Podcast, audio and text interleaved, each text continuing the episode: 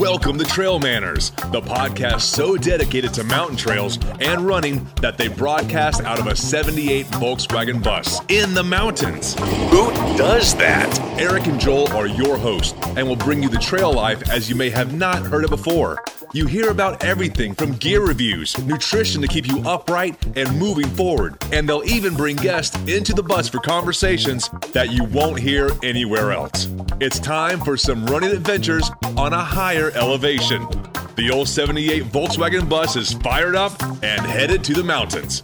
Here are your hosts for Trail Manners, proudly representing the 801 with their passion and love for the trails, Eric Manning and Joel Hatch. This episode of the Trail Manners podcast is sponsored by Health IQ. Health IQ uses science and data to secure lower rates on life insurance for health-conscious people, including runners, cyclists, strength trainers, vegans, and more. That's right, Health IQ rewards us for our lifestyle choices. Go to healthiq.com/trailmanners to support the show and learn more about how you can save money on life insurance. Welcome to the Trail Manners podcast, episode number 105. Today, we are talking with Mr. Phil Lowry. So if this is your first time listening, then thanks for coming. The Trail Manners podcast is produced every week for your enjoyment, and show notes are found at trailmanners.com. Come back often, and please feel free to add the podcast to your favorite RSS feed or iTunes. You can also follow us on Twitter, Instagram, and Facebook at Trail Manners. All links are in the show notes. Now let's get after it. All right, welcome back to another edition of the Trail Manners podcast in just balmy Studio 78 on a cold, rainy winter's day. In Studio 78, we kicked off a new thing with our show because we're just loaded now. We got a Mr. Heater Buddy heater in the bus. Well, it's always been here, I guess. It's always been in here. We've never used it. Right. They're pretty simple. It's a push a button and you get instant heat. Yeah. But we are, it's kind of iconic where we're at. I thought about this, right? So we're at the start of the Wasatch 100. We are. And this show, launching number 105, begins our third year of doing this. Right. And we actually launched episode 1 at this location. We did. With Scott Jaime. Yes. So it's kind of a pretty, I was thinking about that on the way up. It's kind of a monumental location for starting year 3. It's apropos, I think. And starting year 3, we got in, I think, an ultra running legend, right?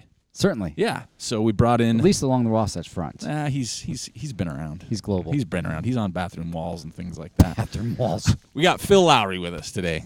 For a good time call. That's right. Yeah, we're loaded in a bus. The windows are already fogged up. They are steaming. And the cops have already been through 10 minutes ago. Yeah, I got here before you. So. Oh, did you? Oh, yeah. They kicked out some people with windows steamed up, and so we're the next one. All right. But so they won't come through for another hour. If you hear a knock, we'll just take a quick break as we talk to Officer. We hand them some candy. Yeah, we get them some candy. We're out of puppies. So. Davis County Sheriff. That's right. The few, the proud. But yeah, we're super excited to have Phil on. He, as Joel even mentioned, along the Wasatch front for sure.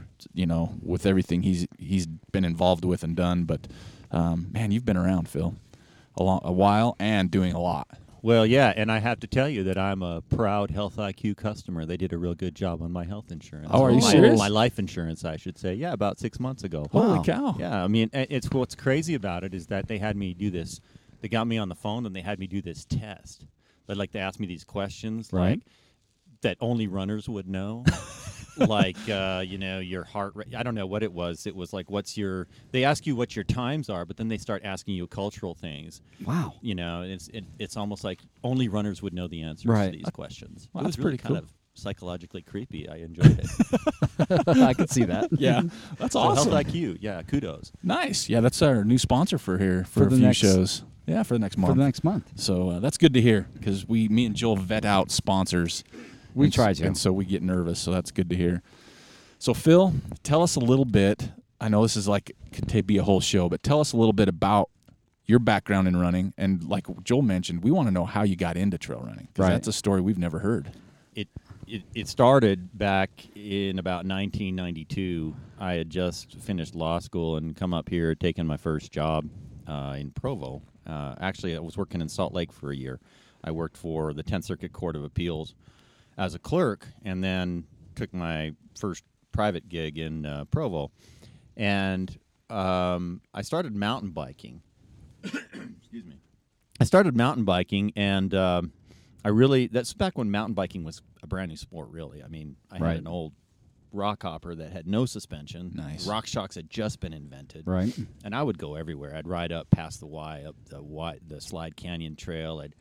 I'd ride my bike up the old two-lane Provo Canyon Highway all the way up to Walsburg, and then I'd ride the dirt roads all the way up to Big Glade and down Hobble Creek, and then bonk at the golf course and have to borrow the payphone and have my wife come pick me up and stuff like that. So it was good times. But I was I joined this outfit called the Timpanogos Emergency Response Team, which still is in existence. They provide basically a search and rescue quick response up on Mount Timpanogos. And there were a couple dudes on that team, Paul Hart and John Mulmer, who would wear these little nylon packs made by Ultimate Direction and had these funky little bottles. And they were always like running. And when we were up there, and they were movers. And so I started asking them, so what's your gig? And turns out that they had been involved with the Wasatch 100. And I'd heard about the Wasatch 100 once. I was on a super shuttle on my way to the airport, and somebody was talking about a race that went 100 miles through the Wasatch Mountains. And I thought, wow, that's pretty intense. And I thought, well, someday I want to do that. And I'd gotten myself into a little bit better shape just through the mountain biking, but I talked to John and Paul, and they told me all about it because they'd been doing it. And I think at that point, John had already done it a couple times. And so there was a little bit of intrigue within the family in terms of whether, you know, what the time commitment and everything is going to be, which everybody deals with. Yeah, right. It's a recurring theme. But I remember going to Rob's Running Center in the University Mall and buying my first pair of running shoes for the trail, which were a pair of Adidas Trail Response, which had just been invented. Up to that point, people were pretty much running in road shoes. Mm-hmm. In fact, I called Dana Miller, and he said, you should try the Avia 2050. That would be a really good shoe. I haven't heard that for a long time. I know. And so that was kind of the bee's knees. And Ultimate Direction was the only company that made fanny packs. Right. Camelback had just come out with stuff for mountain biking. Yep. But if you saw some of those old Camelbacks, if you tried to run in them, it was a slosh fest. It was not pretty. So I went to Rob's Running Center, I bought these shoes, and I threw a cycling jersey and a pair of shorts on, put my new shoes on, and I ran to the top of Timpanogos via the Aspen Grove Trail. And I really wanted to do well on it, and it was 1992, the summer of 92. I made it up in 2 hours and 10 minutes, so I thought that was pretty good. Came down, and I couldn't walk. Like you ran down. I ran down. Yeah. And I had tendonitis in the front of my ankles for like a week from my anterior tib, right? Because I had never run downhill. And you know, I don't know if you've heard the stories about like Greg LeMond or some of the bikers who've tried to go into running and they think they can just hit it, and no, it doesn't work that way. You got to give yourself a little bit of time to adapt to that eccentric contraction type motion. Yep. And so that was my first experience with trail running, and then a year later, I did the Double Cross at the Grand Canyon. Took me like 50. I've been training a little bit more. Took me like 15 hours, and I once again for like 2 weeks, my front of my ankles was just messed up. Finally, we worked out how I could do the race, and so 1994, my very first foot trail running race of any kind, 5K, 10K, marathon, whatever, Wasatch 100. Oh, nice. Seems about right. I know, right? Boom, you know. You probably studied all over, you know, social media to figure out how to run them, right? Yeah, 1994, bro. Yeah, exactly. Learning through smoke signals. Yeah, exactly. Basically, yeah. You know, calling Dana and John Mulmer and a few other folks like, what do I do here? What do I do here? Right. And so, I finished it in 34:45. Limped in, just messed up as sideways, basically a soup sandwich. Messed up my anterior tip again. I thought I'd trained all that out, but you know, that was how it all started. And then instead of being smart like my former law partner Dave Richards, who ran it the same year with me, and he's like, "This was just stupid. I'm never doing it again." Oh, I could do better. I can do better.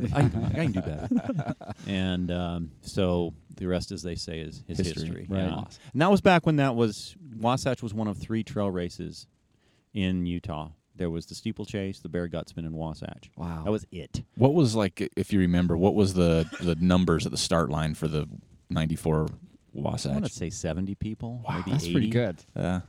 You know, 70 or 80 people, and you had at that point nationwide, you had more than the four that were the Grand Slam. Mm-hmm. You had, I think Mohican had gotten started by then.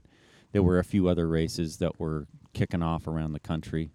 I'd have to go back and look, but there were probably 10 or 1500s going at that at that point. Right. Squaw Peak hadn't been invented yet. Holy cow, I didn't realize that. Yeah. I did the first one of that. That was a crazy. What year was that? Oh, let's see. That was 90. I think it was. Bozong's going to get mad at me if I get this wrong. I think it was 97 because he just had his 20th. So I think this year was the 20th. Okay. Right. Wow. Maybe last year. For some reason, I thought I was older than that, but I guess it's 2017 right now. So maybe I'm just doing my numbers right. Yeah, that was crazy because after mile 36, there were no trail markings because Bozong got chased off the course by a mountain lion. And so we basically were like, where do we go? Where do we go? You follow the poop pile because he shit himself. Yeah, he did all the way down. And we had like 6 runners that got lost, and search and rescue came out, and it was that's a freaking disaster. Yeah. Wow. So you had no running experience, like not in high school. Didn't do cross country. Nope. I swam. I was a swimmer in high school. Okay. So you swam. You got on a bike, and then you thought 100 mile looked. It sounded good. Yep. Cool idea. Kind of left mountain biking behind. Right. I remember I had an experience when I was really into biking, and I fell and I hurt my wrist, and I couldn't ride my bike for like, a week because my wrist was healing, and I was so bummed out. And I tried hiking or tried running, and I was like, nah, I don't want to do this. This sucks. I want to go back to my bike. And now it's kind of the opposite. If I hurt my leg or something, and I'm recovering, and I'm riding as a recovery type of activity, I always get snippy because I can't run. So I guess it's just the OCD compulsion of the moment, whatever happens to be going on. Right. So you've done. How many 100s have you done? Yeah, 49. 49. Yeah, Jill and I were talking about. She's like, "You got your 49th. We got to get you a 50th," and I'm like, I'm not going to go out and do Pony Express in the wind. Ooh. We debated it, and I thought, no, I'll just wait. It's okay. Until next year. Yeah, it'll come. So right? It always does. Do you know what your 50th one's going to be yet? Yeah, I think so, unless something interposes. I don't plan to do the Buffalo Run this year. I've done it a few times, and and I think that we're probably going to grab some of the kids and do an aid station. That's kind of awesome. That'd be fun. We're kind of actually really looking forward to that. But probably going to, right now, it's going to be the Cruel Jewel. In Georgia? Yeah. That's in Georgia. Yeah. When is that?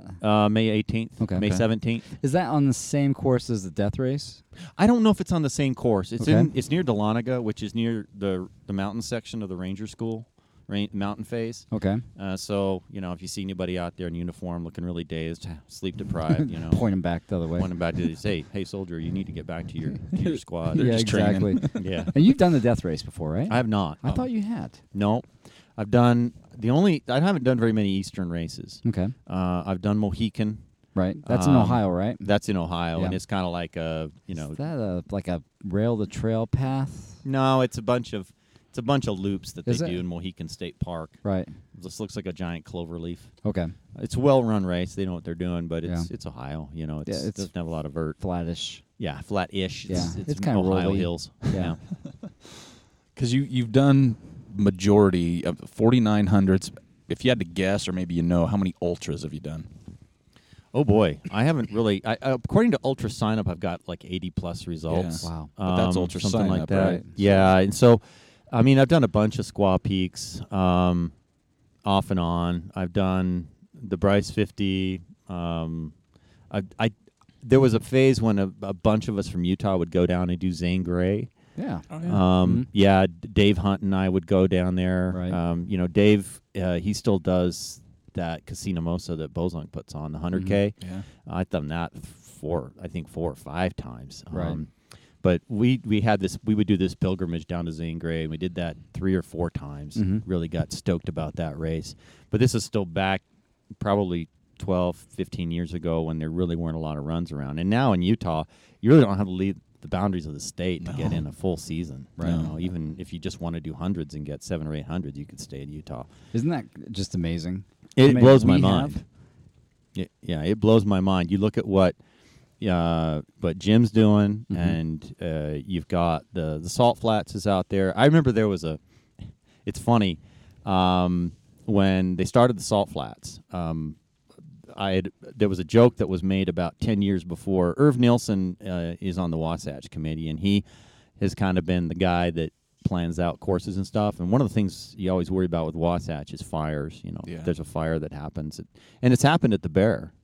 I don't know if you knew, last year at the Bear in 2016, of course, it got weathered out, and so the course got changed. Only the second time in its history it's had to change the course because of snow and rain. Right. But they had to do it last year. But if they hadn't done that, the course still would have been different because of the fire that happened in, I think it was Peterson Hollow.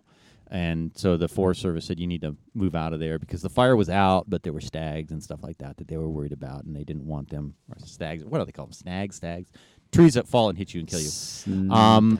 Widowmakers. Yeah, widowmakers. Something like that. That's true.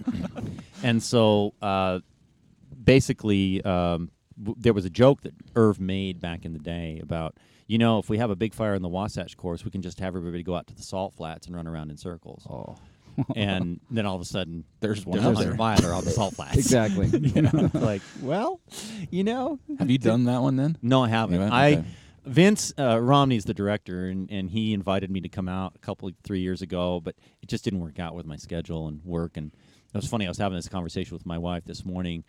We were thinking about getting out for a run this weekend, but work has been crazy, and so is life. And so we're thinking, well, we'll wait till next weekend. And she was a little stressed out because I was, you know, charging headlamps and doing other things in case we could get out. She goes, "Are you like, we have a lot to do with the house." And I said, "Well, no, that's fine. We can just go do something local here." Right. Goes, "Oh, okay." It's just like when you get ready for something, you know, I was just thinking you want to go do it. And I said, "You have to understand that there's probably 400 or 500s that I've entered, had my drop bags ready for, and then at the last minute had to divert because I've had work, or I've had family, or I've had whatever," and it's just like, no, it's not going to happen. Mm-hmm. And that's part of the sport. Or you just like, you get up on Thursday morning, the race is the next day, and you're like, I'm not going to do this. This is not in my head. So, you know, that's happened to me, you know, half a dozen times. So, unfortunately, you know, I was all prepared to do Vince's race, and it didn't work out. Right. Yeah, that's a interesting one. So let's talk about that a little bit. So if you got that 100-miler coming up and you wake up on Thursday morning and say something happens psychologically, you're just not there. Mm-hmm. Mentally, you're not there. How do you handle that? Do you just blow it off? Basically, because you've done so many? Yeah, I mean, it's like... It doesn't bother you going forward? You're just like, okay, let's move on to the next one? Yeah. Is that part of your personality, or is that something that you've developed over the years because you've done so many? It's probably a combination of both. I know Crockett does the same thing. I mean, Crockett's done double the hundreds I have, and he got started later. I mean, I like to think he's my apprentice because, you know, I presented him his first buckle. I talked to him about, let's get you through the Bear, and I didn't really coach him that much. The guy knows what he's doing. But that'd be somebody we need to talk to, David too. David Crockett, he does, like, all the time he's doing something, right? He's always doing something. Something crazy. First time I was... I'd gone out to the Uintas, and there was a big group run going on that, you know, Craig Lloyd puts on those big gaggles. And so there was the King's Peak Madness or whatever it was called. I don't remember what he calls it. King's Peak Mountain Marathon or King's Peak something. Yeah. Right. It's not organized, but he just says, everybody get together, and there's lots of good food, and that's all I care about. So food. I mean, me too. We went out to, at this point, I was just getting to know my wife, Jill. And I said, why don't we go out and do this run with these people? And that's kind of how we were getting to know each other, was through running. And so we were running up to, well, she'll tell you differently. Originally, it was going to go out to Gunsight Pass and back. So I packed food and water accordingly. And then we got to Gunsight Pass, and she's like, where's King's Peak? And I said, well, it's right over there. That's it. And 1.78 miles as the crow flies, according to my GPS, Oregon 752. And she's like, well, let's go. And I'm like, yeah, that's probably a good idea. Why don't we go? And she was kind of taken off my lead because she'd never been there before. And, of course, then, you know, that basically doubles the difficulty of the run. And on the way back, she bonked pretty bad because I didn't bring enough food, and I felt really bad about it. I'm amazed we still got married after that experience. Last 5 miles was a death march. But we saw Crockett going out, and he was coming back, and he was attempting to do to triple kings, and he got turned around after the second. Goodness. And you know, it was funny because we talked to him a little bit, and his eyes were bloodshot. He'd been up for 30-something hours, and he was just looking like he'd been hit by a train. And we finally got done talking, and we start running back up the trail, and, you know, the look on her face was, who was that guy? He lives here. Yeah. He's my friend. Yeah, exactly. We got one buddy. Of those, right? We see once in a while out of nowhere. But I love Crockett to death, but he's kind of got the same attitude, going back to your question, is, you know, a 100-miler is a big deal to do. Mm-hmm. You don't do it lightheartedly, right?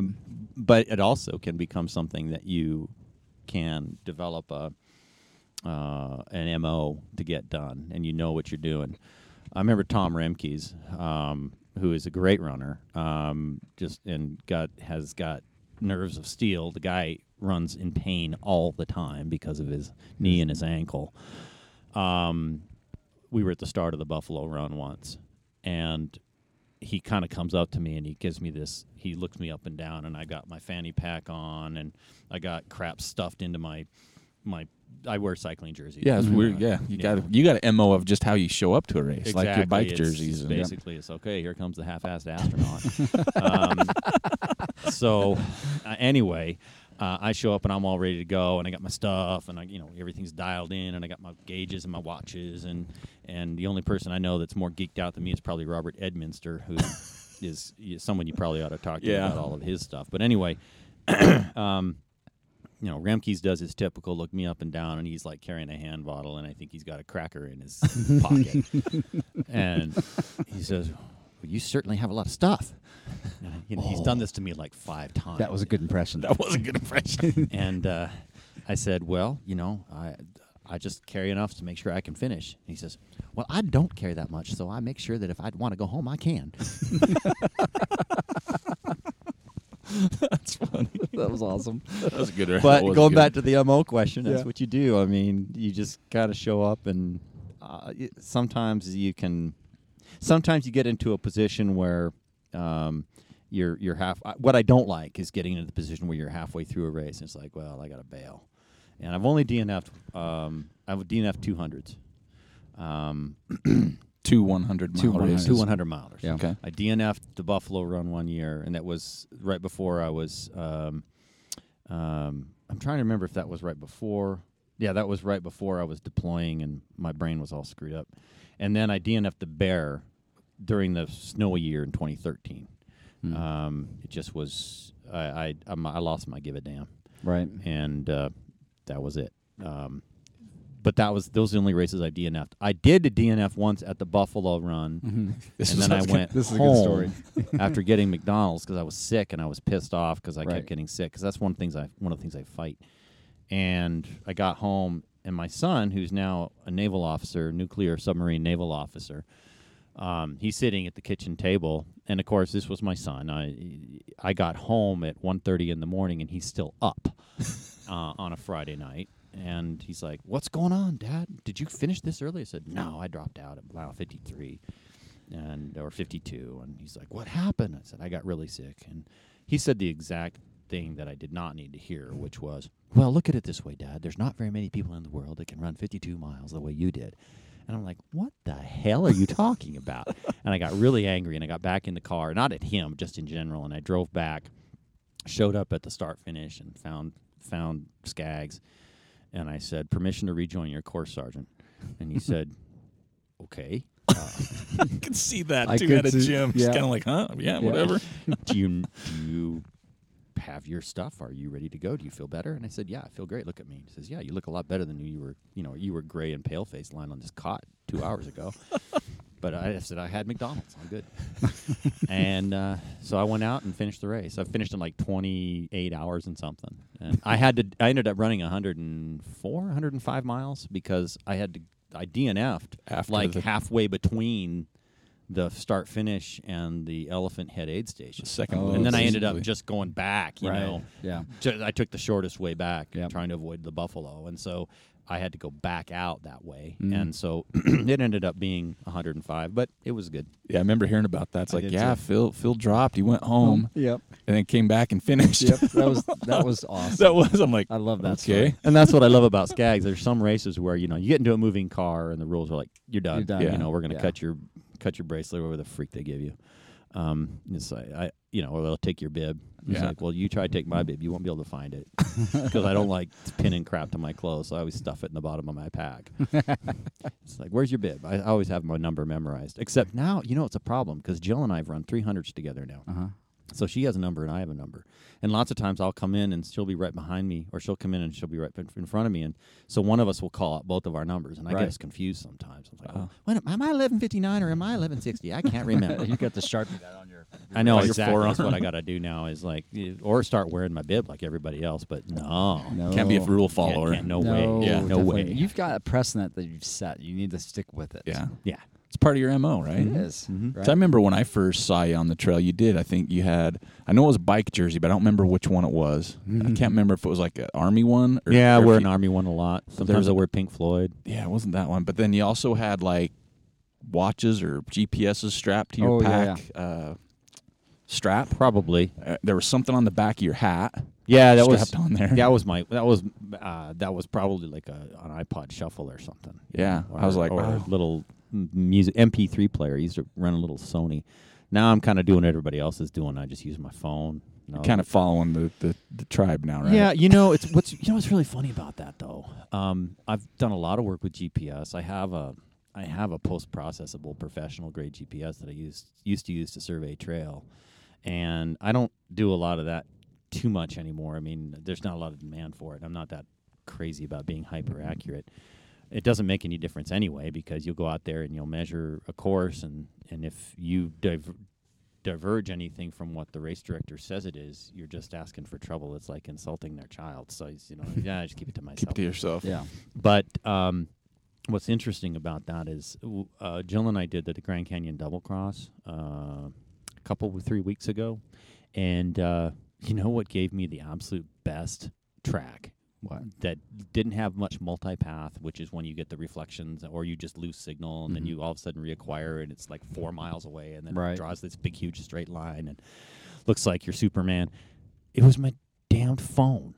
Really? I mean, iPhone 7 Plus. Yeah, it was better than my Garmin Fenix 3. It was better than my Oregon 750T. Yeah. So I went and researched a little bit on the chips that they're using on that. Those suckers pick up not only the American GPS, but also the Russian GLONASS and the new European Galileo satellites. So they don't tell you how many satellites they're picking up, but they're working their butts off. And, I'm just to the point now, it's like, just use my freaking phone for anything. So how close was that to the previous measurements? Your phone to the previous? Oh, you know, I'd have to go back and look. You know, the most accurately surveyed trail in the world is the Bright Angel Trail from the South Rim to Phantom Ranch. They actually used a theodolite, which is a surveying instrument, and chains, stretched chain that was temperature corrected to measure the length of that trail. So if you ever want to, calibrate your GPS, that's where to do it. That is where to do it. Absolutely perfectly measured trail. You can do it on the BA. That's crazy. Yeah, and that's on crazy terrain. You know, it's got all the factors where you say, okay, my GPS. You know, I think that's like 9.11 miles. I got to go back and look from there to Phantom or to the Bright Angel Bridge, and not the Silver Bridge, but the little one that goes over Bright Angel Creek. Right. So anyway, that's just feels longer than that on the way out. I'll tell you that right now. Feels longer than that on the way out, especially when you're going through that stupid sand pile. It's like, and they have that little. I think they used to have a little diorama thing. I think they've taken it down now. It shows some dude walking through sand. It's like, why is there sand dunes here? Right. And every time I would walk by that guy on my way back up, I would look at him and say, dick. Yeah, just spite the whole time, right? You knew it was coming. I don't want to run in the sand. So from all your experience from 94 till now, something new happened for you this year. Yeah. Right? Yeah. So this year, I mean, I just looked at your, and I'm going to bring it up because it's pretty crazy, and this is just basically off Ultra sign up. You had over 850 miles of races. Yeah. And not training, not Grand Canyons. So this year, I mean, you did the Antelope Island 100, Zion 100, Squaw Peak 50, Bryce 100, Black Hills 100, and then came a new benchmark for you, right? Yeah, you did the 200-miler. The Bigfoot 200. The Bigfoot 200. I decided I wanted to try the 200-mile distance last year about this time, and mostly because what got me into the 100-mile distance was the adventure aspect of it and taking something on that was really spectacular. And I was interested in doing Wasatch because at the time, Wasatch was kind of probably the hardest 100 in the world. I mean, this was before UTMB, before Hard Rock, before some other races that have come out now that may be vying for that position. And I'm not going to get involved in that debate. But I wanted to do something big and bold. And that's why I did Wasatch for my first race. And there was some bragging rights with it, but also just the adventure aspect of, you know, you come over when you're running Wasatch and you hit Francis Peak and you're running down from Francis Peak and you can see where you're going. Mm-hmm. It's kind of mind-boggling. And then when you hit the top of, if you're lucky enough to get to Red Lover's Ridge before the sun goes down, which I've only done a few times, you look back and you can see the domes of Francis Peak way behind you. It's like, I was there earlier today, and now the sun's going down, and I still need to go over there. Right. You know, you see Timpanogos, and you have to go even further. But the 200 was very intriguing to me, and I read some interesting literature about how the 200-mile distance is actually probably easier on your body than the 100-mile distance, and that really intrigued me. So I decided to go for it.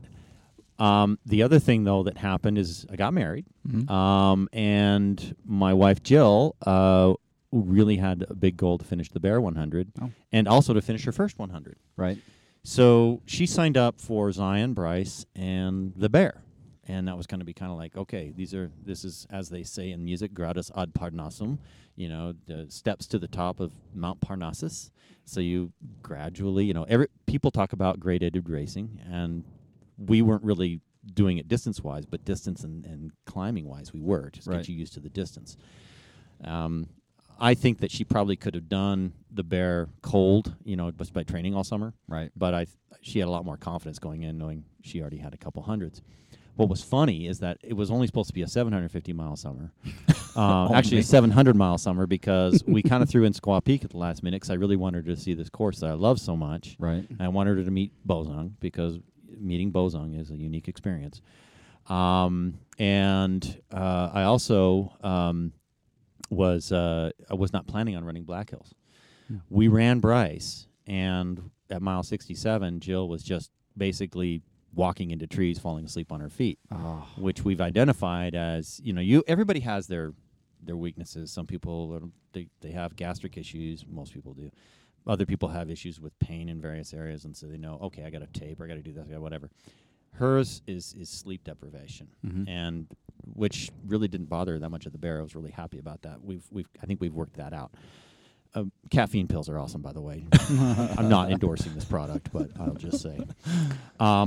But she wanted to sleep at the Kanab Creek Aid Station, which was mile 67. And I said, you know, we're 50 minutes from the cutoff. It's 5:10 in the morning. Cutoff's at 6. She was just, let me sleep. You go ahead and go on. And we each had, you know, our InReach personal beacon locators, and they have message capability. Okay. So she said, look, I'll just InReach you. I'll get up in 40 minutes, and then I'll catch up with you, or I'll let you know where I am, and then you can figure out what you're doing. I said, okay, that sounds fair, because she says, I really want you to finish the race. I really want you to finish the race. So I took off. Didn't hear from her for about an hour and a half, and so I finally messaged her, and I said, how's everything going? She goes, I'm at the hotel. I love it. She got woken up by the aid station. People say, hey, we cut off in about 15 minutes. She goes, screw you. I'm going back to sleep. Yeah. She's the only one left. Everybody's gone. Of course, the Sunday after this, she's mad as heck. Yeah. The day after, she's like, I can't believe I did that. I can't believe I did that, which is typical DNF regret, right? Yep. And so we actually went on a recovery hike around Silver Lake, which is one of our favorite places to go. We just do laps around Silver Lake up at Brighton. Right. It's flat. It's beautiful. It's at altitude, and it's nice. And so we were just walking around the lake. And in the course of doing 4 laps around that lake, I had managed to email and confirm and get into the Black Hills 100 because I know the directors. Now, I did the inaugural. Was that her idea or your idea? It was kind of both of our ideas, and she said, "Well, she's a surgeon, so she doesn't have very many weekends where she can just take off. Right. I mean, you know, she has patients. She operates on Thursday, and if her patient's in the hospital, she's not on call, but she really can't go away for more than 12 hours. Right." In case something happens with one of her patients, and so, or even less than that. So she's very dedicated to that, as a physician would be. So she had that weekend where she could do it, and literally, I did 200 milers back to back. First time I did that. And she did 167 miles in 2 weeks. That's amazing. And that's awesome. And the directors up there are awesome. I did the inaugural of that race and came in second to Adam Schwartzlow, who's a great runner from Minnesota. And so it was only one of two people that year to go under 24. So that was really a nice homecoming for me. Plus, I like Sturgis. That whole area is just pretty. I want to get up there. And it's gorgeous. I highly recommend that race. The vibe, everything about it. It's almost all on single track. Wow. And it's running through ponderosa pine forests. But you have birches because it's farther east. And so it's birch and aspen. It's really cool. That race happens same weekend as Western. Yeah. And they did it that way intentionally. If you're not running Western, come run our stuff. Okay, that's how they market it all year. Mm-hmm. It's pretty cool how they do it. It's a fun race, and Sturgis is a happening town. You know, great food, great beer, great everything. Right. It's a good vibe. 100 people. You know, it's not a huge race. Right. And the people there are awesome. Now, is that the cap 100 or is that? No, that's just about 100. Yeah, I think they let in more, but, they're kind of out on this cul-de-sac of the world, as it were. And that's what kind of makes it nice. So, and not to plug it too hard, but those guys are awesome. Shout out to the folks who put that race on. But anyway, so we did the Black Hills. And so she had her 2 races and then we did the Bear. But in the interim, you're right, the Bigfoot. So, one of the things, I really love that area of the country, the North Cascades, and I didn't know too much about it. So off I went, and my strategy was really simple. This is a long race, and so you need to go out really easy. Right. So I use heart rate. That's no secret. I mean, the folks who run with me or ever talk to me about what's your race strategy like, it's all based on heart rate. Mm-hmm. So at a 100-miler, I use the heart rate as the governor in the beginning. So I try to keep my heart rate, like when I was younger, I try to keep it below 160. Now it's really, let's not go over 150. Okay. Jim Knight used to say that for every second you go over your anaerobic threshold at Wasatch, you will throw up once during the night. So if you stay above it for 10 seconds, you're going to throw up 10 times. Holy cow. Oh, no. And Jim's... he's run the race 20 times. He kind of knows what he's talking about, and he doesn't train, which makes me really mad. But anyway, so I use it as a governor, right? And so, for example, when I was working with Steve Newman, so he could run the Bear, I said, "Keep your heart rate at this," based upon a number of training runs I'd done with him. And he talked to me afterwards and says, "That was so freaking hard. I mean, for the first 20 miles, I'm running with Celeste Coleman." I said, "Did she give you anything pink to wear?" Yeah, exactly, right. Did she talk your ear off? I love Celeste. Yeah, I love Celeste to death. But Celeste, she's one of these folks that you can mark the aid station cutoffs by her. And she finishes sometimes, and sometimes it's not her day. I love Celeste to death. But, he was really frustrated. But then he was able to really pick it up. Right. And he didn't really go harder. He just stayed at that pace, and he realized that everybody else was kind of falling back because they'd gone out hard.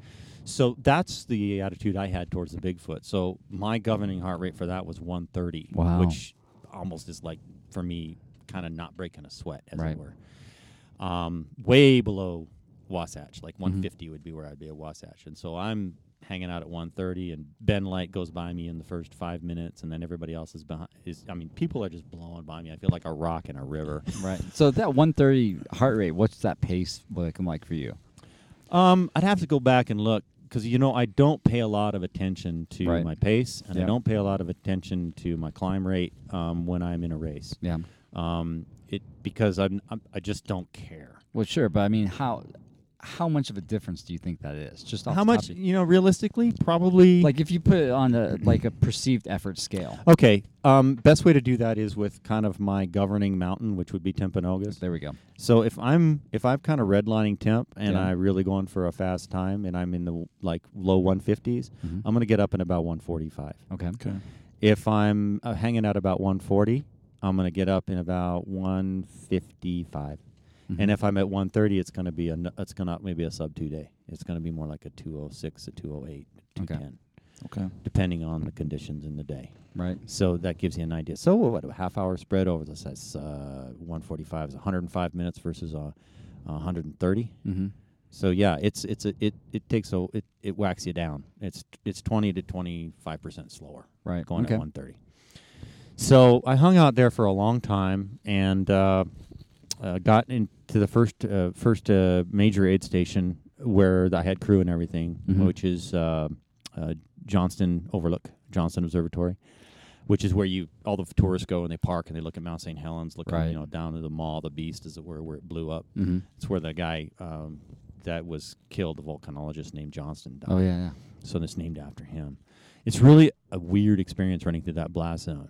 It feels like running, I don't know if you ever run in the desert, like run Javelina 100 mm-hmm. or South Mountain in Phoenix. Nope. Feels like Phoenix. Really? Wow. It was really weird. It was like I was having an out-of-body experience. I have photos of people crossing the blast zone with a telephoto lens, you know, on my pack. And like Max Bliss, who's run Wasatch 20 times, and he was there. I got some good shots of him. And there was a guy out there with an umbrella. He was one of the racers, yeah. A big solar umbrella, you know, he used it to shade himself. It was kind of cool watching, you know, Mary Poppins in the race, you know. So for a minute, you're kind of like, is that real? Am I hallucinating? Right. Really. You know? I mean, it was, but the vibe was so cool. I mean, it was so awesome. The people there the intensity level is just not as high as it is at 100. And the best way that I can describe it to you is compare if you've ever done a road marathon. And I'm out. Okay. Yeah. Well, you are I've both seen one. You are both wise children. Okay, thank you. But for those who have, and you understand the vibe before a road marathon, and even if you're not into that whole vibe, you're doing it as a training run because you've got 103 weeks, and this is your last training run, and you're going to do a marathon because you had to go on vacation to Walt Disney World, and there just happens to be a marathon, so you're going to do it. Sounds like he's had that experience before. I know, right? Whatever. Anyway. So if you are in that the whole ambiance, as it mm-hmm. were, you take that and you go to 100, mm-hmm. and 100 is that much less stressed out. Right. Now go from the 100 to the 200; it's almost the same. You're moving from one whole order of magnitude to another. Right. At the 200, everybody's kind of like, "What's up?" Group picture. Yeah. Oh yeah, group picture. Let's do the group picture. Everybody's, you know, group picture, okay. All right, let's go. You know, and it's like everybody starts walking up the trail. Right. You know, there's like 5 dudes that are running. It's like, sucks to be you.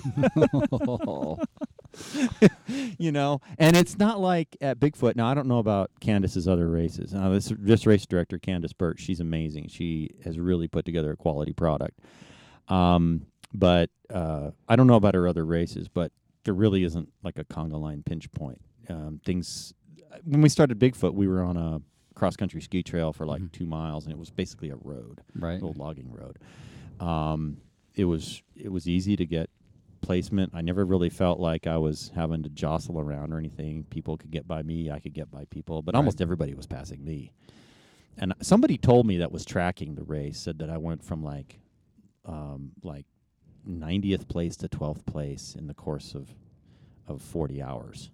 And I was like, I was in the middle of the back of the pack for the first half a day. And when I got to Johnston Observatory, that's when things really changed at mile 40.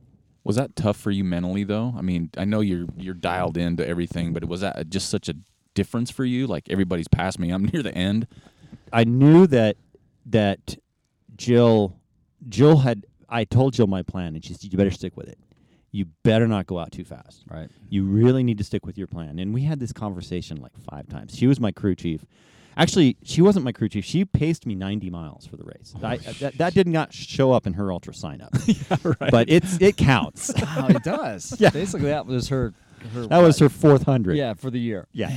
She paced me 90 miles and happened to go 90 miles with a surly husband. I mean...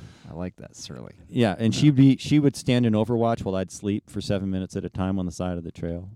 But when I knew that if I was watching my average heart rate was like 131. Sometimes I'd get up to 136 because I'd get excited. It's like, stop, slow down, get excited, sing, you know, change the music. No, you know, go from your 80s hits over to Sibelius.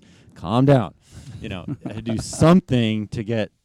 To slow down, because I just am not used to running that slow. And it was so easy. I mean, I didn't hurt. I wasn't worried about, I got to pick up the heart rate. I was like, do. I was carrying like a ton of water, because Ben's like, before the race, that blast zone will kill you. It killed me last year. You got to get through the blast zone, okay? And I said, okay, I'm carrying like 2 gallons of water, dude. You know? And I've got my filter, and I'm ready to go. I carried way too much water, by the way. I was so over-prepared. But that's okay. Yeah. And so I got to Johnston Ridge, and there's Jill. And so the first thing I do is like a 4-year-old kid. I show her my heart rate monitor. Like, look at my heart rate, 131 average. See, good I'm doing. I did it. Shot up at that point. I could do it. And she says, how do you feel? And to answer your question, Joel, I feel like a caged animal. Yeah, exactly. That's exactly what I said. I can't run. Yeah. I have to go so slow. I hate this. But then my son, who's my other son who's a naval officer in San Diego, he surface warfare, he had come up. He was on leave. So he paced me from Johnston Ridge down to Coldwater. Right. And it was awesome running with him again, because he paced me. The only other time he's paced me is at the Wasatch 100 when I went under 24 hours in 2010. So that was an awesome experience. And we had a great time during that, and then... During the Bigfoot, we had a great time talking, and of course, we talked about the race for like a half a mile, and the rest of the time, I was talking about what's going on with all the siblings and from his perspective, and it was basically this, most fathers when they talk to their sons who are in the Navy, who are back from sea, who are on leave, will go out to dinner or have a milkshake or something, but of course, not me. It was, we run during 100 mile or 200 mile race. Where we catch up. That's the way the Lowrys do it. But we got to Coldwater. His wife was there, Ian's wife, and so we had I had a cheeseburger. I think I had a cheeseburger at almost every single bacon burger at almost every single aid station. Who was that? Awesome. Was that Ben that was saying that's what he? Like 8 of them or something. I didn't count. I don't count my bowel movements like Ben does. But yeah, I know, right? Even though I have a wife who's a colorectal surgeon, and I could probably get like some kind of a diary from her from a free sample of how to count your bowel movements. Backslash. But I actually, at that point, it was when I got to Coldwater, which was like mile 43, it was game on. Yeah. Because at that point, the amount of time I'd been out and the fatigue that I was feeling. Mm-hmm. See, what happens if you look at anybody who tracks their heart rate during a major event like an ultra, you'll see that at a certain point, your heart rate starts to go down. Mm-hmm. And that's not, I've actually talked to a cardiologist about this. It has nothing to do with your heart. It has to do with the fact that you're becoming fatigued. So fewer and fewer muscle fibers are firing. And so even though you feel like you're really pushing hard, you're pushing hard with less. Right. So your heart's just not as stressed. And so you'll feel like towards the end of a race that 125, you're about to puke. Mm-hmm. But you're at 125. Why is that? Because what you are using is maxed out. Mm-hmm. And it's generating waste products. And the other things are kind of like, yeah, dude, go ahead. Muscle fibers that are no longer going to work for you. And plus you've got, I don't know, there's all kinds of physiological systems and subsystems that I don't pretend to understand, but all I know is what I see when I graph the data, which is your heart rate goes down. Right. So by the time it's nightfall on the first day, 130 is about what I can do. Yeah. Right. To be strong. So actually it was about 16 hours that I was able to maintain that heart rate. Mm-hmm. And then after that, it started to go down. But then it'll go down, and it'll get down to about 115, and it'll kind of stay there. Okay. And then you can maintain that effort, as I found, for another 60, 55 hours. Jeez. And that's what I was able to do. And the downhills are easier, but the uphills, I could crank it. And then, of course, there's the very finish, which I'll save for a second, but where I found out how much I could crank it. So anyway... I hit Coldwater, and then Ben was ahead of me at this point, and I caught up to him at Norway Pass, and he was sitting there, and he left a little bit before me. But Ben had a different strategy because he'd done these before. He knew when to sleep. He knew what to do. Mm-hmm. I knew the sleep was going to be a problem for me because wasn't or was because I just didn't know what. Well, it was going to be. It was an unknown. Yeah, right. One thing that was never a problem for me was my gut. It just. I just wasn't because you're going slower. Yep. You're eating cheeseburgers. I've got my milks. You know, that's something I learned from Wojciechowski. Yeah. Every time someone says that, that's exactly what I think about. Yeah. That guy knows how to run an ultra, man. I see that picture of him in Telluride, drink it out of a gallon jug. Yep. That's why I think that's why I don't drink milk anymore. Oh, it's because of him. I just think of drinking milk when I'm running. No, milk is the bomb for me. But I love milk, and Jill's hooked on it too. Yeah. She drank a lot of milk. White milk or chocolate milk? White milk. Whole.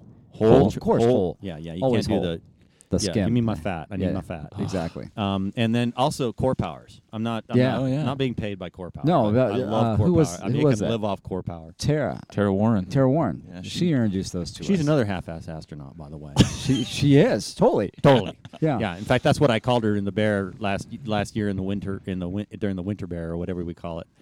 She didn't remember it because I reminded her at the beginning of this Bear. I said, do you remember when I caught up with you at 2 in the morning and it was snowing on us? And I said, what are you, some kind of half-ass astronaut? Yeah. I don't remember that. So, well, I do. I thought it was damn funny. And it still is. So. Yeah, exactly. So. And that's a line from Jaws, by the way. That's what Quint calls Hooper when Hooper's putting all of his oceanographic stuff on the ship, on the Orca. Yep. And Quint goes, what are you, some kind of half-ass astronaut? I love that line. Anyway, so I can't claim credit for it.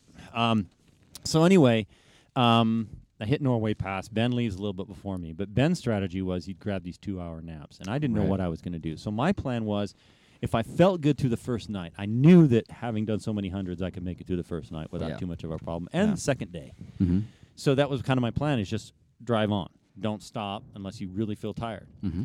I was right before Elk Pass when I hit this. I got this wave of real extreme fatigue. Mm-hmm. And based upon my experience in several other hundreds I'd run, I knew that if I just took like a 7-minute cat nap, that I'd probably recover.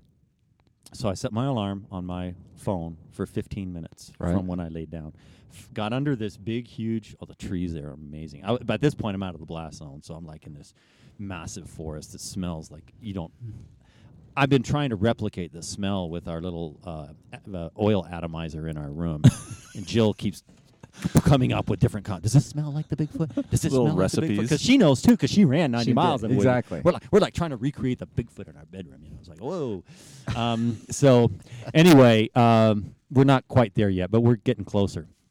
White fur, by the way, is at a cheeseburger, bacon cheeseburger. Just put it on the nightstand. But I would find I'd crawl into one of these big trees and the ground would be all duff and very soft. And what was interesting that I laid down and I slept. And 7 minutes later, I was up. Right. And I'm like, the alarm didn't even go off. Mm-hmm. But I felt completely refreshed. Right. Wow. So I got up. And I remember while I was lying there, somebody ran by. Because I saw it was just light. It was first light. So you could still tell if someone was going by with their light. But it was like, you could kind of see it through your eyelids. And I was aware that they were going by, but I was also asleep, if that makes any sense. Yeah. And... it was funny because they stopped, and then they kept going. It's sort of like they see a body on the trail. Well, yeah. Later, about a day and a half later, I was doing the exact same thing. I actually was lying down on the trail, on the side of the trail, with my arm across the single track because I used my right arm as a pillow.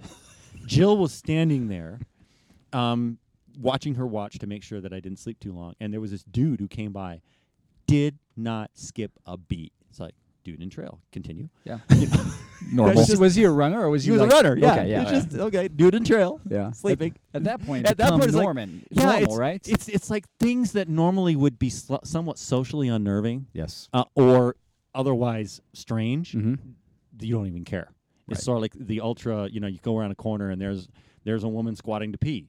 Drive on, continue. Yeah, it's not a big deal. This is something we see all the time. Yeah, where people get all, oh, I got to find a bush or something. It's like, no, you don't. This is an ultra. Yeah, no one cares. Do your thing, and we'll keep going. If you need someone to look out for you, you can ask me. I'll look the other way.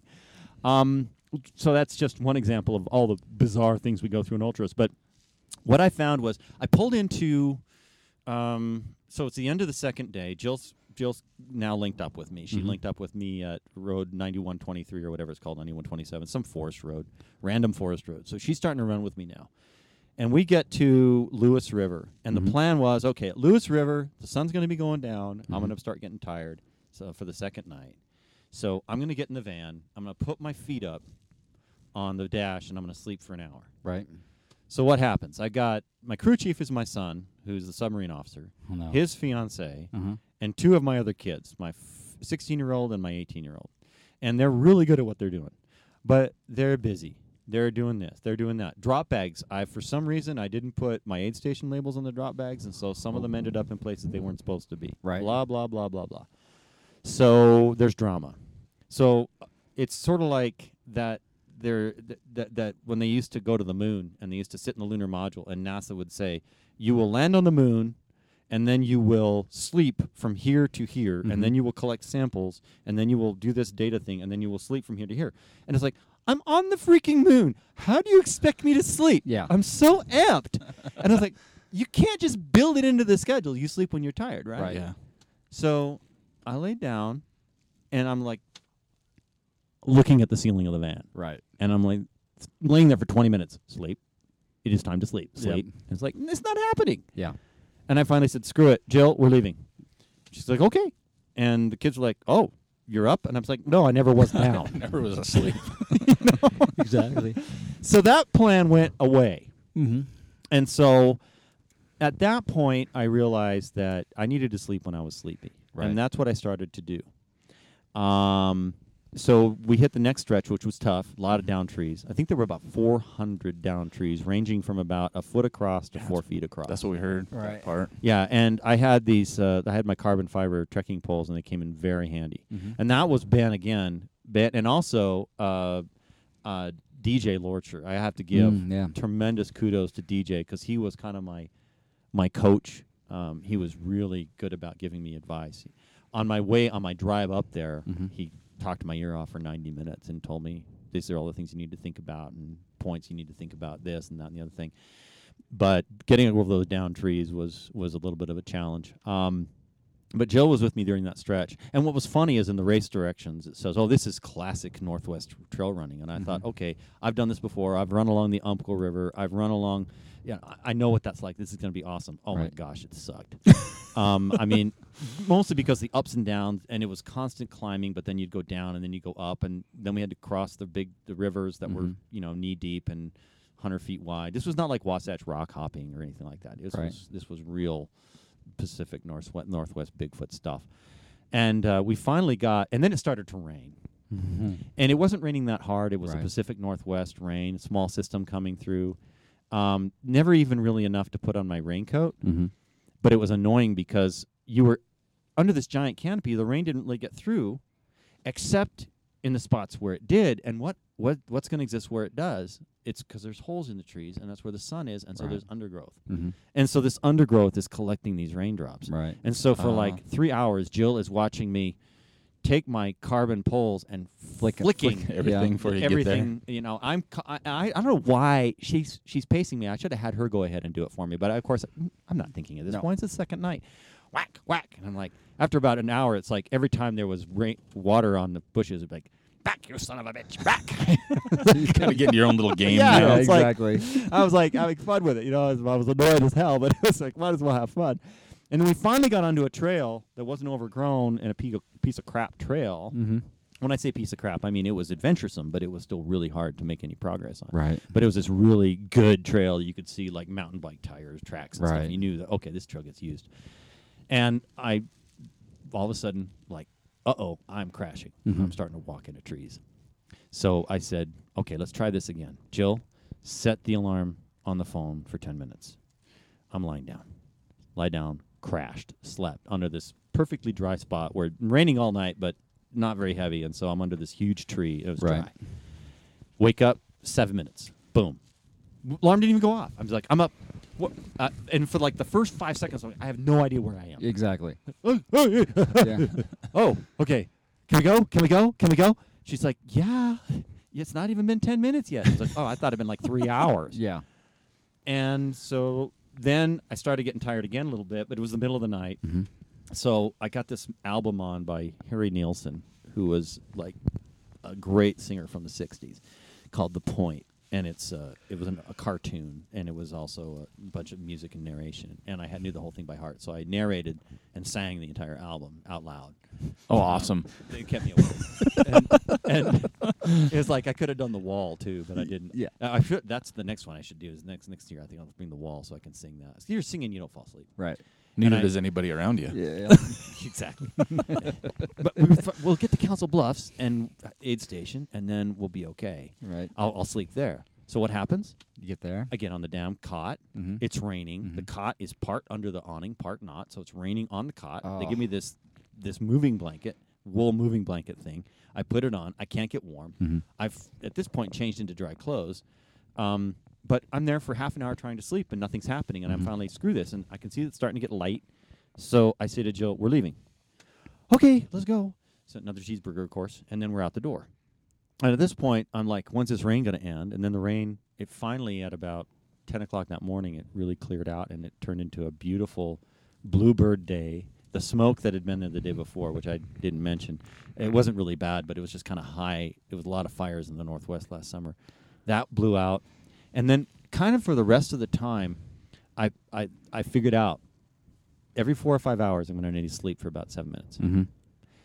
I'm not going to try to force myself to sleep. I'm not going to wait till I get to an aid station. When I'm tired, I'm not going to try to sing an album. I'm just going to lie down and sleep. Right. And then when she finally had to bail on me because she was exhausted, she left at Clickatat. So she had finished at that point, 80 miles. She'd done 80. Right. So she bailed at Clickatat saying, you know what, the sun's going down, and I don't think I can do another night. Mm-hmm. And the kids had made it up to Clickatat. We didn't know if they could. Rental van, awesome, made it over that road. We brought a rental van in places no rental van should ever go. Let's put it that way. I was ready to go into that third night, and I felt so amped. It was just so cool being part of this experience and seeing so much country at the same time. Mm-hmm. At this point, I've seen Ben a couple times. Ben passed me before I got to Clickatat, and that was the last time I think I was going to see him. He passed me at mile 140, and then he put another couple hours on me, 3 hours. I think he finished in 69. I finished in just under 74, 73.59. Yep, right. So then, anyway. Clickatat was weird because at this point I have lost, even though I'm a GPS junkie and I had studied that course, I kind of lost complete perspective of where I was. I knew what I was doing, but I thought, I'm going to leave Clickatat and I'm going to do this giant 20-mile loop and come back, right? Or something. I don't know what I was thinking. Right. At this point, you're making a hard left turn and you're following a big, huge, long ridgeline, big-ass ridgeline for like 20 miles. And you're going out to the next aid station. Mm-hmm. And you follow the ridge line, and it's pretty straightforward. It's like it's like doing the whirl, but it's not really technical. It's a trail along the whirl. It's what it's kind of like, you know, right. But a lot lower elevation and big, huge trees. So I'm a little disoriented, but I'm seeing stuff that's really cool. And the other part of the problem was I decided to listen to a science fiction audiobook. I do not recommend this for the third night of an ultra because it really creeped me out. Yeah. It messes with you. It did. But anyway, I left Clickatat. There's this beautiful lake that was up there on this ridgeline, and the trail was actually in quite good shape. And at that point, I passed Bryce Astle. I guess Bryce was having kind of a rough day. Bryce is a better runner than me, but I was doing a real good job of sleeping when I needed to and all the other stuff. And I had my nutrition was spot on. I was drinking my milks. I had my food. Mm-hmm. I had my cheeseburger at Clickatat. Right. And then the clouds came in. Yeah. And that was interesting because you're running through the forest and then the deck dropped. Oh. And you're listening to science fiction. I'm listening to science fiction. And then I decided because the deck dropped and I was using poles, I really couldn't use a handheld. But I don't know if you've ever run in clouds. You don't run in clouds with a white light. Yeah. So I switched over to Davy Crockett green, which helped a lot. That's right. And then when I was climbing, I'd switch over to red. Because I'm big about light discipline. Yeah. And I think that way gives you some peripheral vision. And I took some really funky pictures, actually, of me running with the green light in the clouds. Yeah. So I finally get the Twin Sisters, and I'm, like, looking forward to seeing my wife and my kids and everything. I pull in there, and the first thing that happens is Jill and my son look at me, and they say, we got to go find a lost runner. So you have your do you have the ham radio frequencies? Right. Because we had our ham radios with us. And they were tied into the net for the race. Mm-hmm. And I said, yeah, you're good to go. It's just channel 1 or 2 is where we're going to be on this backside. So that's your simplex and that's your repeater. So, and all of a sudden it was really weird because I'm like totally spaced out because I'm running a 200-mile race. It's the middle of the third night. Right. I'm sitting there eating my cheeseburger, and all of a sudden it's like, yeah. You have to go to channel 1 or channel 3. That's going to be this repeater that's on this mountain over here, and you got your simplex here. And I bring the ham radio guy over, and I say, yeah, you guys, you're going to interface with her, right? Because she's a doctor, and he's a naval officer, and they're going to go find the lost runner. Okay, we got it. Boom. I'm like, okay, you guys have fun. I'll be okay. I'm going to leave here in about 20 minutes. And I say, okay. So they went off on a search and rescue mission. And it was amazing. I had any presence of mind at all to even just think about total clarity. Right? And it was really creepy. And everything. Yeah. So anyway, they went off for their SAR mission. And that's the guy that Ben mentioned, the lady that Ben mentioned, Jean from New Zealand. Uh-huh. She's the one that threw her poles off the mountain. Oh, that's right. Yeah. Was sitting on the rock. Yeah. Yeah. Oh, she woke up. What was funny is that she sat on the rock, and then she fell asleep. Mm-hmm. So when she fell asleep, when she finally woke up, she was like, she knew exactly where she was. She knew exactly what she'd done. She turned around and came back. So I'm heading out, and all of a sudden, here's 3 lights bounding through the fog. It's like Close Encounters. And it's Pip, my son, and Jill, and Jean. Yeah. And I'm like, did you find her? Did you find her? She goes, yeah, she's fine. I said, how are you? She goes, oh, you must be Phil. And yeah, okay. Okay, let's all have a party. French toast. I was like, no, I'm getting out of here. So she finished, and she did really well. That's awesome. I mean, with all that drama, she still finished. She was, the second or third woman, and she was under 80 hours. Oh, my goodness. Yeah.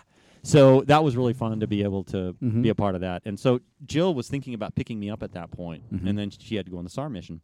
I said, Jill, go ahead and go down. Go with Pip. Get taken care of. She goes, okay, I'll see you. I'm going to try to pick you up at the next aid station, which was Lewis Creek. And I mean, not Lewis Creek, Owens Creek. And that was only about 18 miles away. Now, that's the other thing about the 200s, and I know Ben talked about this. It was funny. When I was at Clickatat, I was so disoriented in terms of where I was and where I was going that I was putting food in my pack and stuff in my pockets and going, I wonder how much I should take. And so I looked at the guy and I said, how far to the next aid station? He said, 20 miles. Oh, jeez. Okay. Yeah. Okay, we're going to processing that up in your head a little bit. No. It's not 5. No. It's not 7. It's not 5. It's not 7. No. It's 20 miles. It's amazing. So then I got to, I had a really good stretch between Twin Sisters and the top of Pompeii Peak. And coming down Pompeii Peak, my brain kind of went into a whole different world. I had envisioned that I was going to be going down this giant bowl like a cirque. And I wasn't. I was going down this ridge, and then I was going to hit a logging road. But then the hallucination started. Oh! I saw campers. I saw... This road was abandoned, so it was creepy. You're going by abandoned campsites and stuff like that. So it was creepy in itself. I saw World War II reenactors, so German soldiers walking through the woods with their Mauser rifles. And I kept seeing... the end of the road where the road was open and where I'd get off the closed portion. So I kept seeing like kiosks with forest information. Winnebagos. Right. And then the sun started to come up and my phone started. I thought, oh, you know what? I know where I am. I'm above Packwood and above Randall. So I turned my airplane mode off and all of a sudden like text messages start flooding in. And it was so disorienting. It's like, dude, we're trying to track you, but the tracker's not working. Are you okay? No, all these people, like my family and friends and stuff. I'm like, what does this mean? This is, what, people? Huh?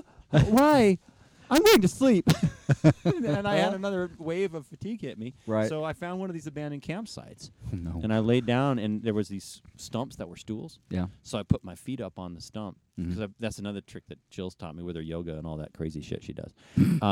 It's actually really good. It's awesome. I've learned a whole new paradigm of how to take care of myself. Put your feet up when you lie down. So I put my feet up. Blisters. I had blisters at this point. I had some really big shiners on the back of my heels. Nothing besides that, but 5 river crossings will mess you up. All right. And I'm going to be using different shoes. The Speed Goats are going to probably work a lot better for me. I've tested them out, and I really like them. But... I laid down, and I put my alarm on, and I woke up, and now the sun was pretty much up. And I looked to my right, and there's a whole bush full of marionberries. Ooh. I mean, it was covered. Game on for me. I just stood there for 3 minutes eating berries. I would just shoveling them. How'd you know that wasn't like a mirage? Like it wasn't like a full-on... I mean, did you go over there? Did you go over there and touch them? You touch them? There it is. Yeah. Like, You smell it. It's like, yeah. I mean, they could have been like poison ivy. Exactly. I would have killed myself. Yeah. But at that point, I knew my instincts. I would have been grazing. I just would have been on all fours eating them off the bush that way. I was just totally grazing. I was like an elk.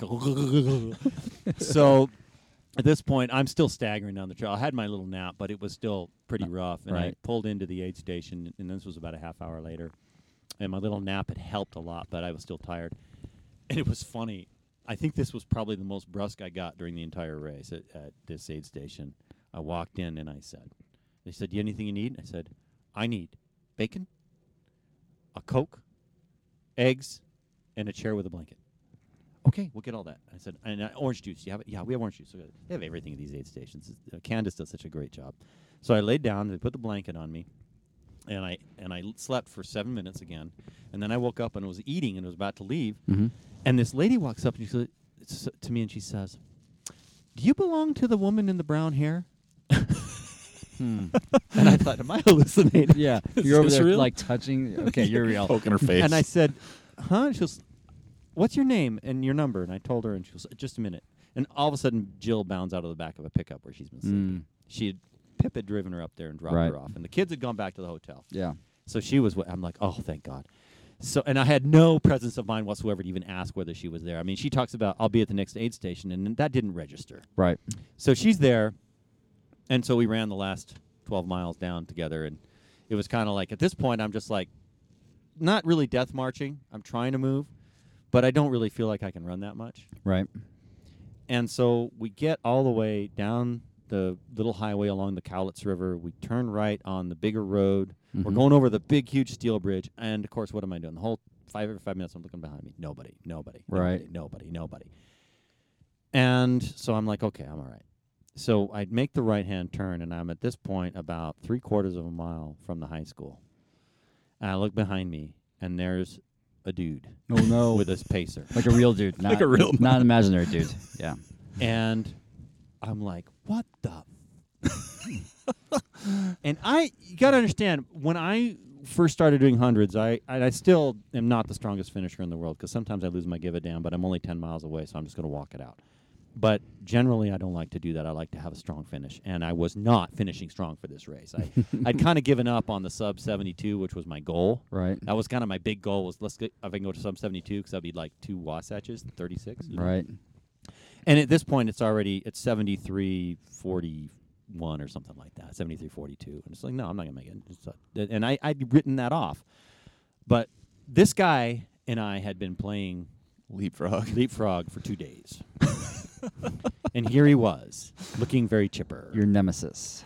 And I had no personal animosity to this gentleman. I'm sure that he probably would save me from a He was quite pleasant or something. But at that point. Yeah, at this point, he was basically Shiva. Yeah. And so I was not going to hear about it. And I said, I uttered a very loud profanity. And Jill's Tourette's like, what? Kicks in. Yeah, and I said, exactly. I cannot, this is not happening. Right. And so I literally took off. And on feet that were basically bricks and blisters, and they were wet still from the river crossings and everything else. I start pumping my arms, and I look down, and my heart rate went up to like 140, and I think I was knocking out like 8:30, 9-minute miles. And it was funny. I turn into the parking lot and I keep looking behind me, and he's picked it up, but I don't know if he's thinking he can do it or not, but I kept going faster and faster and faster. So I'm running through this parking lot, and I say, where do I go? I'm looking for flags and stuff. And one of the people actually looked at me and says, are you a runner? Like, because they're not used to seeing people, finish this fast. Yeah. They're like, there must be a pacer going out ahead to take pictures or something. You know? It's like, dude, someone already took first place. Yeah. That's probably the more logical response. And I just go flying around the track, and people are like hooting and hollering, like, who the crap? I mean, why would you do this? But it turned out really well because it ended up letting me break 74 hours. Right. That's awesome. By like 40 seconds. Oh, yeah. So it worked out. I mean, if I'd set that as a goal, I probably could say, well, that's why. But no, it's because this other dude. And he came in 90 seconds after me. He was booking it, huh? He was booking it. And I think he wanted to catch me. Like, totally. Yeah. Totally. But then he saw you speed up and it kind of broke his spirit. He saw me in the distance and I wasn't looking behind me. So yeah. I'm gunning for that guy. He's stalking you for 9 miles or something. He's the same dude. For 48 hours. He's the same dude who gingerly walked over my arm that was across the trail at mile 125. So. No, at least he didn't stomp me. Yeah, right. You didn't need that. So that was the story of the 200, and it was an amazing experience. And I had not experienced anything like that since really doing my first hundreds. Mm-hmm. Probably the only thing that compared to it was maybe my first Wasatch or the first time I went under 20 when I ran 23 flat at the Bear, and it was kind of an out-of-body experience, or under 24 at Wasatch. And it wasn't like I did that super well. I felt really good. Like I said, I went from like 90th place to 11th place in the totality of the race, and I ended up winning the Masters. I was the youngest guy to finish that fast. Right. Or oldest guy. Yeah, that's what I meant, oldest guy. Yeah. Above 50 anyway. So that made me really happy. But to me, it presents just a whole new set of challenges, and it's really a grand adventure. Mm-hmm. And there's part of it that's bragging rights. I mean, I'll tell you, in terms of the future of the sport. Okay, well, let me stop you right there. This will be a great spot to take a quick break, because this will be the second part of the show, and we'll come back and talk to you about the future of the sport. So we'll be right back. Do you like saving money by being a good driver? Health IQ gets you lower rates on life insurance with your health-conscious lifestyle. Learn more and get a free quote today at healthiq.com/trailmanners. All right, now let's get back to Phil. All right, we're back with Phil Lowry here for episode 105, and before we cut him off there, this is something we like to talk about, especially to people with your pedigree and your background, right, and right. How long you've been into it, just the sport itself, kind of where it's come from, but also your thoughts on the future of the sport, yeah. And you've been around long enough, you know enough. Well, this dovetails right into the whole concept behind why I would go to the 200-mile distance, right. And what motivated me. It was that sense of adventure and mystery. Mm-hmm. I will, spoiler alert, and I don't know how much of a spoiler it is, I know that Candace has talked openly on the Internet about starting a 500-mile race. What? See, I've heard that. What? Yeah. Where? Arizona? To be determined. What 3 states is that going to be? Hell. Looking like a 10-hour cutoff. 10-day cutoff. Okay. Yeah. I mean, this is... What the hell? Well, I'm with Joel. And you see, I was skeptical about the 200-mile distance when I first started thinking about it, and now I was thinking about the 500-mile distance, but there are people that are putting posts on Facebook saying, take my money, you know. What's the entry fee for a 500-mile... Well, you got to ask yourself, and you see, that was one of the things that put me off about the 200-mile distance is, entry fee? $900 to $1,000, but then you think about, you're out there for 3 days and 3 nights a hotel. Yep. Plus, you know, what else are you going to do for 3 days of your life? And if you're on vacation. Let's see, 3 nights, hotel. Yeah, I could do 3 nights hotel. Yeah, exactly. I don't know, sleep under a tree for 7 minutes. You get 106 hours to finish the Bigfoot. So that's 4 days. I mean, if you think about how much 4 days of vacation would pay for when you take into account the hotel, the gas, and the food, yeah, it's not that far off. So nature swimming pools along the way, maybe. I mean, I get the entry fee. I understand. Hey, no, I do too. Well, yeah. Speaking of swimming pools, Candace puts on her race directions on the maps where the good swimming holes are. Yeah, so I'd be all over. You would be all over. I'm a swimmer. I'm not going to get that. Would you call me on the last one? You called me like a. I don't even make it. Eric, I see your future here. I don't. Oh, good. I'm glad you're looking at him. Yeah. The last show. Yeah, I got called out yesterday. Yeah, the last show, Joel was like getting pointed at. I know. So, but wow. So this goes to, now, Stephen Jones, may he rest in peace. Yes. Stephen was a good man, but he and I often got into interesting discussions about things. And sometimes we disagreed, and sometimes I thought he was a horse's ass, and I know he felt the same about me, but that's just because we were two irascible personalities, and he was a curmudgeon before his time. But he made the statement, 200 is the new 100. Yep. Right. And I have a hat. It's in my car behind us right now that says that, and I wear that hat with pride. And it's the Stephen Jones signature hat. Yeah. And I really do believe that it is. I think that Candace has got a tiger by the tail. Really? I do. I think that she has come up with a concept that's working. Tahoe is 75% full now. It opened a week ago. Whoa. So she's going to fill Tahoe this year. I she's well on our way to 50%. No, she's not letting she's letting 200 into Tahoe. I think she's only letting 150 into Bigfoot, maybe 120. Right. So she's got the concept, and plus she's got the crew, and her trails are, her courses are the best marked ever. Right. That's good. Literally, to hear. You cannot be on that course without seeing a trail marking. Right. So that being said, I think the sport is evolving. And I had an interesting conversation the other day with a couple of other friends about what is the future of hundreds. Right. And I see them more and more as being a rite of passage or kind of a more of a pedestrian sport. When I say pedestrian, it's going to be something that people want as a bragging right. Okay. 100-mile used to be when my kids would go to school, the kids that now crew me and pace me. But when they were in elementary school, they used to tell their friends, my dad runs 100-mile races. Right. And the reaction they got was the same as if they said, my dad drinks gasoline as a hobby. Gotcha. Yep. That's changed. Yeah. Now people are like, oh, yeah, you know, I heard about that. And my aunt is thinking about doing that. Yeah. So the 100 now in 2017 is like the marathon was in 1987 or 1977. Okay. The marathon was out there, kind of crazy. Now it's... You know, you can't swing a dead dog without hitting a car that has a marathon sticker on the back of it. And we don't condone swinging dead dogs. No, that's a. I'm sorry, that was a good euphemism. I picked that up in Afghanistan. Yeah. Sorry, that's actually an Afghan saying. Yeah, I cannot swing a dead dog without hitting a lawyer in Afghanistan. Saran walastum. I am a lawyer. That's all I had to say in Afghanistan. I was safe. Saran walastum. Oh, that's a little bit of Persian that I know. Anyway, so the 100, I think, is going to become more and more like, for lack of a better analogy, like Mount Everest. You know, now everybody's doing Everest. The only thing that really stops you from doing Everest is cash and time. Right. And as the Nepali government figures things out, they'll just keep raising the fee to go up there. Right. Because you can only have so many people on the mountain at a time. Yep. So it's going to get more and more expensive. And that's a very, very diminished commodity, whereas the 100-miler, you'll keep seeing them pop up like mushrooms. And people will go for different experiences. But I really do think in the next 10 years that you're going to be seeing a lot of people with 100-mile buckles. And this raises some really interesting issues. If people really... the ethos of the sport... has been self-sufficiency, has been knowledge, trailcraft, as I call it.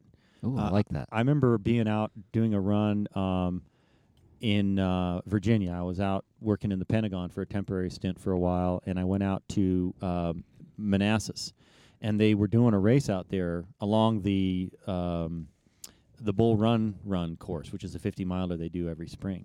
But it was kind of a fat ass that... the folks that put on the Bull Run were doing the Virginia Happy Trails Running Club, and it was right around Thanksgiving. And so we went out there and ran on this thing. It was like December, like right after Thanksgiving, about this time of year. And if you've ever run in Virginia in the fall, the leaves, before it really rains and snows, the leaves can be very thick, 6-8 inches thick, really big leaves that can be really slippery. And so... there were some guys that were lost, and I could see barely the imprint of the trail. It was like this little divot. Right. And I said, guys, use your trailcraft. Follow me. And, you know, I used to run with folks who'd know the scientific names for mushrooms and trees and stuff like that, you know. And, you know, I think that as it becomes more commoditized and becomes the 100-miler, as it becomes more, as I call it, pedestrian, which I'm not saying it's a bad thing, but as it becomes more common, I think you're going to be seeing more and more people that, for example, are going to insist on really well-marked courses instead of relying on their ability to follow the proper path.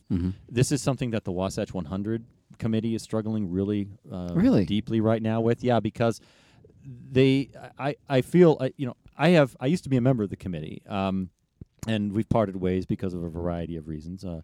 I've moved on to other things, and that's kind of where I want to go. And I think that they're still struggling with the new consumer of this market. Right. I think they don't like it. Sure. And I've taken a different perspective. I think that the runners are the customers, and you need to cater to their needs. And if that means they want more trail markings, you have to provide more trail markings, or they're going to go away. Right. You can't force someone to carry a map and compass and read their maps, unless you want to be an orienteering race, you know, or unless you are going to do something you know, like we do in the Army, we require certain things. And, for example, when you do the Air Assault Ruck March, you're supposed to have certain items in your ruck. And right. And if you don't have them, you're disqualified no matter how fast you go. Right. And that's not what ultras are. Ultras are, if you want to have a plain 100 where you're not allowed to have any markings, you can do a plain 100. Right. So it's all a question about the philosophy that you want to adopt. But I see there being issues with people potentially doping and cheating. That's one issue that comes up. Yeah. Somebody really wants to get to the top of Everest, you'll have a Sherpa short rope you. Yep. You know, is that ethical? Is that correct? And I think the ethics of the sport are going to be really challenged as we go forward. Yeah. Another issue is, for example, somebody really wants to get 100, so they hire a crew and they hire pacers. Yeah. So we were talking about that the other day. Yeah, we were talking about that, having like people that's what they do. Yeah, like or a website sitting there for people to sign up. Yeah, we've already have coaches, which is perfectly fine in my opinion. Right. Yes, I'm a curmudgeon and I tend to be very conservative in my ethics, but I have no problem with people coaching. Yeah. Whether they do it for money or, you know, for not just for free because they're friends. I've coached, but I've never been paid for it. Right. Yeah.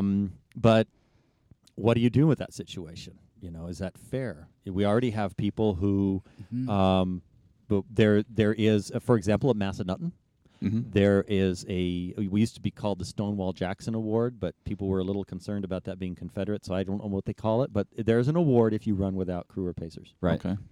And that's a separate class that you can win. Oh, I gotcha. So it doesn't matter who finishes first. That person, if they're doing no pace, no crew, they get a separate recognition. That's right. Okay. Yeah, and you can't win the race outright, no crew, no pacers, just because you're no crew, no pacers. You'll be in a different category. So let's say a person with crew and pacers finishes first and you finish third, no crew, no pacers. You'll be third, but you'll be the first in that division. Right. Yeah. That's like an age division in that respect. Yeah. Okay. Now, you may end up winning it. I mean, we had a guy, I think his name was Joe Schlereth, who came up back in the day around Wasatch. I think it was 1987, 1988, literally rode up here the day before the race on a motorcycle, showed up to the pre-race meeting, got his number, no drop bags, no nothing, went to the start here at the start on his motorcycle, ran the race, beat Dana Miller, who was always winning Wasatch back then, and then went home. Dana still remembers it to this day. Man, just showed up and did it. Yeah, you know, no crew, no pacers. That's awesome. No drawbacks. No drawbacks. Love it. Just still got his chaps from riding his bike. Yeah, maybe he had a drop bag for a flashlight or something. I don't know. And that's back when that's all we had was flashlight. There were headlamps. But I see these as being significant issues going forward. And the other issue is how races are going to respond to the consumer demand. Right. Do you stick to your guns? Yeah, well, and here's the thing. The value of an entry into one of these races is worth more than what's being charged. Right. Otherwise, you wouldn't have lotteries. Yeah. If you were to adjust the market, you know, there's a price point. We had a Mad Dog Mad Dog Henderson, Bob Henderson, was a runner that ran. He was a lawyer in town and went to West Point, and his name was Mad Dog. But he told John, he says, "Yeah, I know how you get John Groban, the race director of Wasatch, back then." And he said, "You know, John, I know how you solve this problem with more runners applying than getting in. Just raise the fee to $1,000, and you'll be done." Now, very few races have gone that direction. Some have. Yeah. And I deplore those races. I think that they've destroyed their race, and as far as I'm concerned, they're not part of the ultra community. And Badwater, I would never talk about you, but anyway, so they're in a different, they're in the another category entirely that I just don't consider to be part of the community. Right. I do think there's a vibe in the ultra community that I think needs to be preserved. Yeah. There's a culture. Sure. Yeah. And I think it's up to the race directors to not monetize it to the point where, we're just going to keep jacking up the fees. Once we have to go to a lottery, that means that we win, right? We get more money. Yeah. So we'll just keep jacking up the price so we don't need a lottery. And I think that's wrong. Right. Well, Phil, and this is a big reason why we wanted to bring this up with you is we know you, and we know that you have no problem saying what you feel about this stuff. Right. Where a lot of people do. They're trying to be politically correct or don't want to ruffle feathers, and we've definitely seen that, right? But we like the straightforwardness of what you're saying of different perspectives. Like I haven't heard this perspective before. No, I haven't either. We haven't touched on this specific topic yet. Yeah, correct. Of race fees. Yeah, because you're right. I mean, if they did jack up Western States, perfect example, where everybody wants in, or a Hard Rock. If they jacked up the price, less people would do it, but who's going to get in at that point? Well, you have a number of issues that are floating around there. Number one, it's just the optics and the gut reaction ethos to it. I mean, Wasatch has done a really good job of keeping their fees low. I think they're still at $250. Yeah. Oh, yeah. They're considerably less than Western. I think Western is pushing $400. Oh, yeah, I think so. I thought it was over $400. I thought it was like $450. Yeah, it may be. And I think that Western... I know some of the folks that are really involved with Western, like the Rocket and Tropical John, and some of those folks who I really think are bringing an ethos to keep those fees down. Mm-hmm. I don't know what Western's board looks like. I don't know many of those personalities. Right. I just know Tropical John, and he's a great guy. And I applaud them for what they've done, by the way, because if you've ever done the Western States course, it's a horse trail. I mean, it's not that particularly scenic. It's not it's not unscenic. It's a nice mountain trail. Right. But it's primarily downhill, and it's very, very runnable, very non-technical. It gets very hot. Yep. But the last 50 miles aren't much to write home about. What you have there is a mastering of marketing and the ability to attract top runners, which makes it a spectacle in and of itself. I mean, if you've ever been to the Daytona 500, Dayton is not really a pretty place to go to at that time of year, but the fact that they've created a marquee event makes it something outstanding. History to it. And so history and character and everything. And, you know, you've got other courses out there that are much more scenic and much more difficult, but they haven't marketed themselves in the same way, and they haven't had the same amount of time, and they haven't had the vision that Western States has. So you look at the trajectory that Western's on versus the trajectory that Wasatch has decided to take. And Wasatch is right now at a point where it's going through some major growing pains and trying to figure out where it fits in the universe. Right. You've got a board that's older and still rooted in some of the older traditions, and you've got other upstart. I call them upstart. Some of them have been around for a while. Like you got the Bear, which has virtually no pavement in it, and is willing to adapt to new the runner's demands and things with respect to marking and things of that nature, and realizing you have to respond to those types of things. So there's a lot of different growth in the races. Each of them governed by the various personalities of their committees. But the other thing is you're running a lot of these races on public land. Right. And so one of the issues that I've raised and talked to some people that are very learned in these areas, people like Julie Pierce, who works for the BLM, and folks like that, who can give me some perspective, is at what point, if you're running an event on public land, you need to not make it so expensive that only the elite can really participate. Right.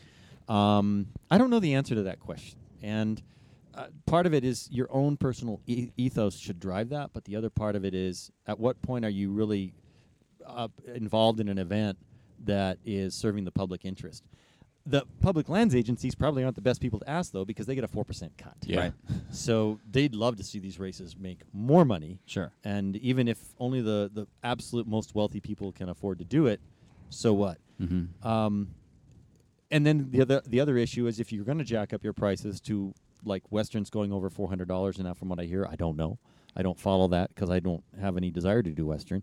But if that's the case, then are there scholarship opportunities available? Are there work-off opportunities available? Right. Candace, for example, for Destination Trail, if you go work one of her aid stations for the duration, you get a significant discount on entry. Right. Okay. I've done a little bit of work, volunteer work for her, and that's gotten me a little bit of a discount, which is awesome. So that's another way that you can address the issue. But I ultimately think that if there's a market out there, you'll have more hundreds popping up, and you won't see the huge demand that would cause the prices to rise. But on the other hand, then you're dealing with these issues, like I said, of concierge pacing and things of that nature. And then that raises a whole new bailiwick, by the way.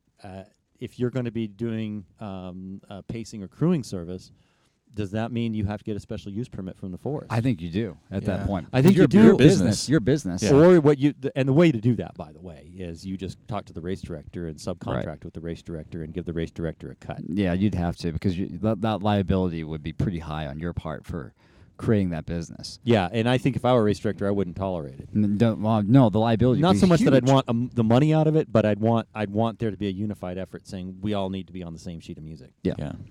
These are all there's a lot of issues. It's funny. What I really love about ultra runners is sometimes they can be very, sometimes it's maddening, but other times I really love it. They can be very simplistic. Mm-hmm. Yeah. I'll talk to some real experienced runners who've been around for a long time, and they'll say to me something like, well, I think you should do a run over Timpanogos. That would be really cool. I'm like, dude, have you read the Wilderness Act? Right.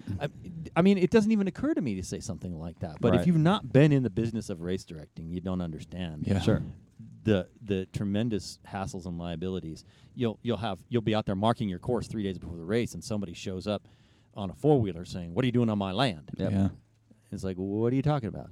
Your land's like 800 feet over that way. Right. This is a forest trail. No, this has always been my land. And these things happen. They do. Maybe a pain in the butt. Right. So let's talk a little bit about So there's an influx of people coming into the sport, a really big one. Mm-hmm. And it seems to us, from where we're viewing this, is that they're not spending maybe as much time to get to know the history of the sport. They're just in it. They're loving it. But they're not recognizing those that came before them, in a way. Mm-hmm. And what it's taken to get to where they get that. Mm-hmm. What are your thoughts on that? So, that's first part of my question. So I'd like to hear your thoughts on that. It's a two-way street. On the one hand, they do have an obligation to understand they're entering into a culture that is not a marathon culture, right? By any means. It is not a one-stop shop culture. It is a group of people who have been passionate about protecting the resource and about fostering a sport that back in the day, I mean, you look at the companies, even the commercial efforts. Mm-hmm. I don't know how much Solomon's making on their Ultra Packs or how much Ultimate Directions is or how much I'm wearing a pair of New Balance right now, Leadvilles. I don't know how much of their market share is in that shoe versus the thousands and millions of shoes they sell to people that are running 5Ks and 10Ks or going to the gym. Mm-hmm. Probably not a lot. Nope. And so even the commercial people are bending over a little bit to cater to our market. Mm-hmm. And so when you next time you whine about the fact that your Phoenix 3 only has 16 hours of battery life, well, most people aren't going to develop a product that is only for 0.5% of their market. Yeah. Right. And that's, frankly, the 100-milers, that's about what we are. Yeah. You know, we think we're more. So in that respect, we need to... I think people need to educate, be aware of the fact they're entering into a culture. But there's also the obligation on the part of those of us in the culture to do more to educate people about it. Right. If you've looked at the Wasatch 100 maps, for example, the old maps that that were put together by the pioneers in the sport, people like John Groban and John Mulmer, Paul Hart. Like Paul Hart and John Mulmer had a bet of a fresca over where Point of Contention was as they were approaching it from Forest Lake. And that's why it's called Point of Contention. People don't know these stories. Yeah. So I made a point not only to make put those labels on the digital maps that Christian Johnson now has out, but also to explain where every single place name came from. Right. That's awesome. People need to know why things are called what they're called. And the same thing with the Bear 100 course. You know, you hit High Top and you go into a place called Bugler's Holiday. Why is it called that? Because when Leland and I were out pioneering the course and originally mapping it, there were elk bugling in that map. Okay. And that's why it's called Bugler's Holiday. Some of the names are just kind of corny. They're not named after any particular event, and others are named after really significant things that have happened in the race history. So I think it's, Dana Miller has really started to work hard to document Wasatch's history. Oh, and, good. That's awesome. I've put together all the different courses at one point into one map. Back in the day, the Wasatch Front 100-mile endurance run was the Wasatch Front 100-mile endurance run. It started and ended on the Wasatch Front. It started in Layton. Actually, it started at Fernwood, and it ended in Alpine. And then the Wilderness Act came through and kiboshed the Alpine finish, and that's when it diverted over to Sundance and then eventually over to Midway. Right. And it's finished in some variant of not being on the Wasatch Front ever since. But these are little historical details that people can appreciate. So the next time they come up with an idea of why don't we do it this way, you can say there's a precedent for that. Maybe we ought to revisit that. Right. That's something that I think that sense of history is important because it can give you the precedent. Like Wasatch right now, struggling a little bit with a lot of pavement and having 500 miles of new trail having been developed since the original concept was put together. And if you were to do it over again, you probably wouldn't follow the route that they now follow. So should you change it? And one of the issues that goes into that is, yeah, it's better to change it because it eliminates pavement, eliminates traffic, eliminates this, but is it in keeping with the spirit of the original founding of the race? Mm-hmm. And if you say, yeah, because we really ought to finish, for example, in Pleasant Grove, where you're within 10 minutes of 450 hotel rooms, right? And you're closer to the international airport, and you can avoid 8 miles of pavement and 6 miles of dirt road and instead of single track. Those are issues that you probably ought to know about if you want to have a sense of history. Right. So it's on both the races to project that history out and explain to people, look, we didn't pop out of the ground like a daisy. Right. You know, we worked hard to develop the relationships with the people that we work with, our stakeholders, Forest Service, the state, the private landowners, industry, people like Salomon and Hoka and all these other folks that come and give us swag, but more important, support our runners and do wonderful things. I think it's a two-way street. Right. Well, and I think so much of it, too, is there is so much involved. Like you just mentioned, all those entities that someone may have no clue, right? Right. That's just like, I'm a runner. I pay this much money. They don't know the backstory of public land, Forest Service. We had to divert because of new trail closure, or someone bought this land, and the previous private landowner was cool, but this guy's not. And there's a lot of that. You just described Lion Canyon to a T. The old Wasatch finished into Midway. Yeah. At the homestead. Yeah. That's one of the reasons that got shut down was there was a whole bunch of private land that was in Lime Canyon, and one of them pushed back. Hmm. Yeah. And I think, Joel brought it up just a bit ago, is just that responsibility. And you brought it up. Well, what's our responsibility, from your point of view, from being the race director side and being involved with the race, to the longevity you've had in the sport, to newer people like myself and Joel that haven't been into it since 1994. When you see this upkick in new people going to Timp, the traffic to get to Timp compared to what it was 10 years ago. I'll say that hasn't changed that much, because Timp has always been a magnet for fools and lovers. Yeah. And now it's more ultra runners, but back in the day it was the Boy Scouts and BYU students. Yeah. And you just fools and pick your lovers. I love it. You just pick your poison in terms of who's going to go get themselves killed up there. But exactly. But you're right. There's a lot of pressure being put on our resource. Right. And runners need to realize that, part of it's education. There was a gentleman that was complaining about all the runners who are cutting switchbacks on the Timpanogos Trail, and I remember this. Yeah, and I was very put out by that, and I actually it was on a forum of some, maybe it was Facebook. It was, and I corrected him, and I said, I've looked at the Strava tracks and the runners that are running up Timp. They're not the ones cutting switchbacks. Right. And I can tell you for a fact that in speaking with the wilderness ranger who I used to work with up there on Turt, that the biggest offenders of cutting switchbacks are BYU students and Boy Scouts. Right. And they are. They are the ones who do it. And that's just been anecdotally demonstrated season after season. And the ultra runners, those switchback cuts existed a long time ago. But if someone believes it, and we're in a world now of fake news, you know, if you keep saying it over and over again, ultimately it's going to get out that, the ultra runners are the ones that are cutting on the switchbacks. Right. And, it drives me crazy because you don't understand. Ultra runners wouldn't cut a switchback because, number one, it's dangerous. It can create injury, and we're out there to get the miles in, and to going uphill, we know it's more efficient to go on the gentler grade. So that makes no sense. And I can't beat my Strava time because it's a different route. That's exactly. Strava will DQ you. Yeah. That's right. But true, a lot of it, because we see the people that sit in the bus and see people on the trails no matter what. But a lot of times it's that trail runner / ultra runner that, in our eyes, is also the people that are doing a lot of stuff in return, whether it's trail work, whether it's picking up trash, whether it's the education part.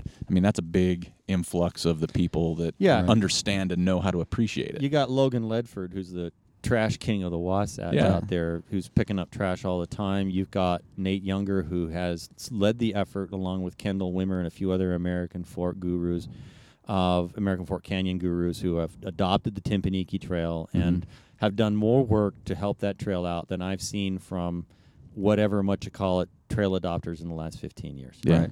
because they can move their butts and get to the places where the work is needed. Mm-hmm. Yeah. And this brings up an interesting issue. I used to be law partner with a lieutenant in Utah County Search and Rescue. And they had a search, it's about 10 years ago, for a missing kid, not by Mirror Lake, but by another place where people go and get themselves in trouble. And I saw the search grid that they were establishing and how it worked. And I said, John, you need to have a quick reaction force. You need to have people who can really cover ground, because the ground that you're covering is really not very much. You need people to hub and spoke, go out on a trail, go 10 miles, and then come back and do, they can get out there in 2 hours. And your guys are taking 4 hours to get out there. And there's two different ways to do it. There's three. If you go the military analogy, there's the infantry way, the ranger way, and the special forces way. And you need to have all three to have a successful mission set. There's rivalries in the service about all that. But each of those components have a different mission and have a different objective. And together they work really well. Right. So the special forces are the ones that are going out, small groups, boom, boom, boom. And then the rangers, a little more technical, but not quite as fast. And then the infantry, which is kind of like your brute force. Okay? Right. So you do all those things. Ultra runners, they just did this search in Kenny Canyon for this guy who's missing. Yep. And what did Newman do? The Newmanator gets on there and says, boom, let's go out and just fan out and see what we can do. We're fast. We know the country. Right. And I loved it. I saw it. We do that a couple times, and even without a successful result, search and rescue will realize, because they're very territorial, and for a good reason. Right. They don't want people breaking things and getting hurt themselves. Yeah. But they realize people are really capable. They really know what they're doing. Yeah. Then you start using your assets in the community, and ultra runners can be a big part of that. And that's part of that education that I was talking about before. Mm-hmm. And that's educating our stakeholders, not just the people who are new coming into the sport. Yeah. Right. Well, there is a large number of good people willing to help, like you just said. I saw that on social media. Like, where do you need me? What time do I need to be there? What do I need to do? And it's covering ground quickly, right? Under knowing the territory, that's their area they go to. Knowing their limitations. Yeah, and that's the other thing. As long as they are, they're smart about it. Yeah. And they show up with some kind of a communications plan. Maybe they have little family service radios, but at least they have something, or they have cell service in that area. Mm-hmm. Whatever it is, but this is going to require a lot of coordination with SAR eventually. But I can see. Right now, things are really in flux. You've got this group of Wasatch Mountain Wranglers, and nobody really knows what it is. We talked about setting up a nonprofit a year or two ago, and we never really could get it off the ground, and I thought the Wranglers could be a big part of that, but then we didn't really know what the Wranglers were. They're kind of like a watermelon seed. They're really slippery. They're just a group of people, and they're not really – they don't have a mission statement or anything, and they want to keep it that way, and I'm totally cool with that. But right now, we don't have an advocacy, education – and representation group, and maybe we never will. I'm not in favor of creating standards. I'm not going to do the ITRA. Those guys in Europe, they're very European. Let me just put it that way. Having worked with the German army, I'm very familiar. Culture, right? Yeah, that's their culture. Right. We must have an organization, and we will have this cell here and this cell here, and then we will be organized, and we will do it better. Yes. Okay. Yeah. No, it's true. It's America. Yep. So I don't know what the answer is, but I think something like that has to happen ultimately, especially if we're going to get. If we're going to get any traction in the legislature, if people start doing things to us we don't like. Yeah. And in Congress. Good point. Well, look at the difference. 3 races. Western States, Hard Rock, and Wasatch. All 3 of them got kiboshed by wilderness. Right. Western States did it right. They grandfathered 300 and some odd people to go through Granite Chief. Right. They zinged it. They got it. Mm-hmm. Hard Rock, I don't know what their advocacy piece was, but they got a haircut. Mm-hmm. And maybe because they didn't have enough history. And they couldn't advocate for more slots. Right. But they got whacked by the Handy's designation. Yeah. And then Wasatch got killed by the Lone Peak and Timpanogos designation. But of course Wasatch was 2 years old at the time. And they couldn't say there's going to be 150 people doing this race. Right. But you got to be ready for that kind of thing. Mm-hmm. If they try to designate wilderness right now over the Bear course, they're going to expand the Naomi wilderness, for example. Who's going to be your advocacy group? No, that's a good point. How are you going to get that piece done and get a grandfather so you can go through there once a year? Well, something we never talked about before. Yeah, is that it's never been like an issue. talk about, like, okay, this race could be no more because of this wilderness designation. Well, that's actually, you know, Chaffetz, when he was in office, there was actually a proposal to create some quasi-wilderness areas that would have impacted the Wasatch course near Bear Bottom Pass. Mm-hmm. And by the way, there are 4 different meanings for that. One is bear being bear or uncovered, and the other one is bottom or ass, depending on what you want to call it. So we know which way we would. I don't know which one it is yet. Right. Actually, the story behind that, if you want to know the history on that gazetteer thing, apparently there was one year someone was up there doing a training run, and they came across a couple doing the nasty. Oh, and yeah. And that's why it's called Bear Bottom Pass, right. Not Bear Ass Pass, B-A-R-E, not B-E-A-R. Right. Not, yeah. There was never a bear seen there. Yeah. Anyway, that's another story. And that happens a lot, by the way, but we won't go. That's a different podcast. But we actually researched that issue. Are we going to run into a wilderness problem up there? Right. And it turned out to be a non-issue. It was just one of these, you know, compromise plans that was always being circulated in Congress and never goes anywhere. Right. But we gotta be thinking about these things, especially as races become more popular. Right. And if you have a 200-mile course, you have twice the fun to deal with regulatory issues. Or the 500. Or the 500. Course. Me and Joel are still wrapping the 200-mile around. So when you said 500, I just thought my brain just exploded. That's why I had that huge eye roll. I was like, oh my God, 500-mile course. And it's like, come on. I can't imagine. Why do you keep throwing the gauntlet down? Well, they keep moving the end zone. The goalposts keep getting moved. Yeah. Yeah. Right? Part of it is also logistics. Like, I think of the 200-mile course, I'm like, I cannot imagine the logistics going into that. Now you add 500 miles. Yeah. The logistics of that are incredible. Well, but I'll tell you what, with the way Candace does her races, and I'll throw this out there since we were talking about this before, I am totally convinced that you could do her race, no crew, no pacers. Joel, this is Joel's big thing. Like, I'm going to do a show just with Joel, and he's going to be my guest. And we're going to talk no pace, no crew, because that's what he keeps bringing up. My first Wasatch was no pace, no crew. I'd like to see more people try it. My first 5 or 6 Wasatches were no pace, no crew. I'd like to see more people try it. Yeah. To be honest. You really don't need it when you have a well-organized race. Well, it's right, kind of exactly. That, and it's that next evolution, like you were talking about, the 100-miler being more pedestrian. Right. It's like, if you want us to do the 100-mile, that's just a way to add a little something to it. It's right? It's just another aspect of adventure, right? Yeah. I honestly can I be self-reliant enough to get from point A to B? I think Gary Knipling, who's the director of Massanutten, has got it with this. And there's other races that I think Angeles Crest, a couple others have picked up on this separate award idea. Oh, yeah. I really love that idea. I think the guys up at Palisades are going to do that. Yeah. I pitched it to Wasatch, and they got some interest, and then it kind of died because people said it's just too complicated, and I'm like, whatever. No, it's not. But it's not complicated. No. They were even going to call it the Porter Rockwell Division, which I thought was really cool, and then it kind of died. But that would get rid of you have so many issues at Wasatch right now with parking and basically it no longer being a crew-friendly course, and it's not. It's got to fix that. And I don't know how they're going to do it, but they'll get there eventually once they figure out that they need to. But one way to alleviate a lot of those problems is to give that special award, and then maybe you'd have 10, 15, 20% of your folks who would use a crew and pacers want to go for the award. Yeah, right? Yeah, for sure. It would add a different interest level. I get a whiskey glass with the Porter Rockwell Division or whatever. Oh, that'd be cool. Yeah, I'll do it. That's cool. Yeah. Right. People like special buckle. Yeah.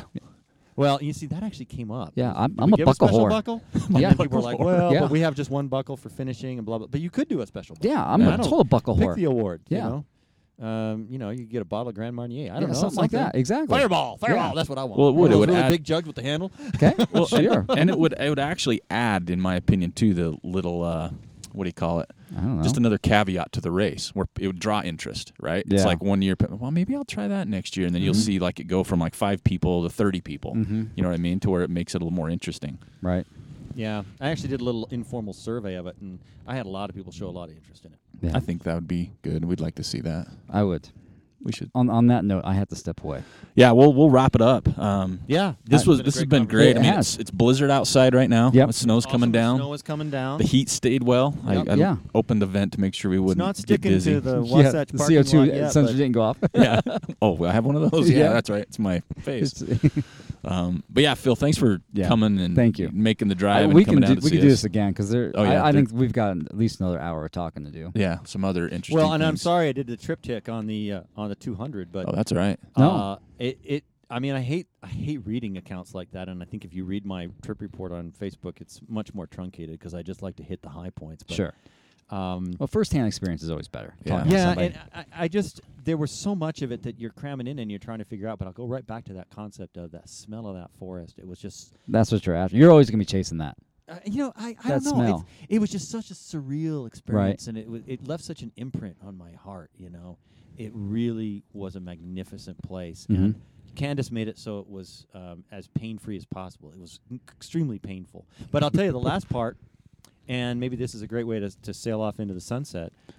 It was true what they say about your body recovering from it, because the following weekend, I climbed Bora Peak twice for the eclipse, once to scope out my camera location and the second time for the eclipse. Wow. Didn't climb all the way to the top, but just to the top of Chickenout Ridge. Right. And that was a week after the race, so I recovered real fast. The only thing that really was slow was my feet. Right. And I shouldn't have gone swimming in the river and gotten the gravel in my blisters. Yeah. That silt. The silt. We've heard about the silt. We've heard about the silt. Yeah. Jill had to do surgery on me on the riverbank to get the gravel out of my blisters. No thanks. Yeah, exactly. I'm glad she's a surgeon. That'd be nice to have. Well, thanks, Phil, for joining us. We'll definitely get you back on, because there's definitely a few topics we'd like to hit, especially with your ideas, knowledge of the sport and everything we're doing. But thanks for taking the time to join us, and drive safe. Yeah. Thank you so much, guys. Thanks. Thank you for listening to the Trail Manners Podcast. We'd like to thank Phil Lowry for taking the time to join us today. We definitely are going to get him back on for a few other sweet topics.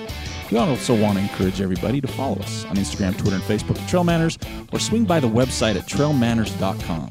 Swing by the store page for some sweet gear, or you can hit us up on the contact page. Let us know what you want to see, who you want to hear, or if you'd like to be on the show.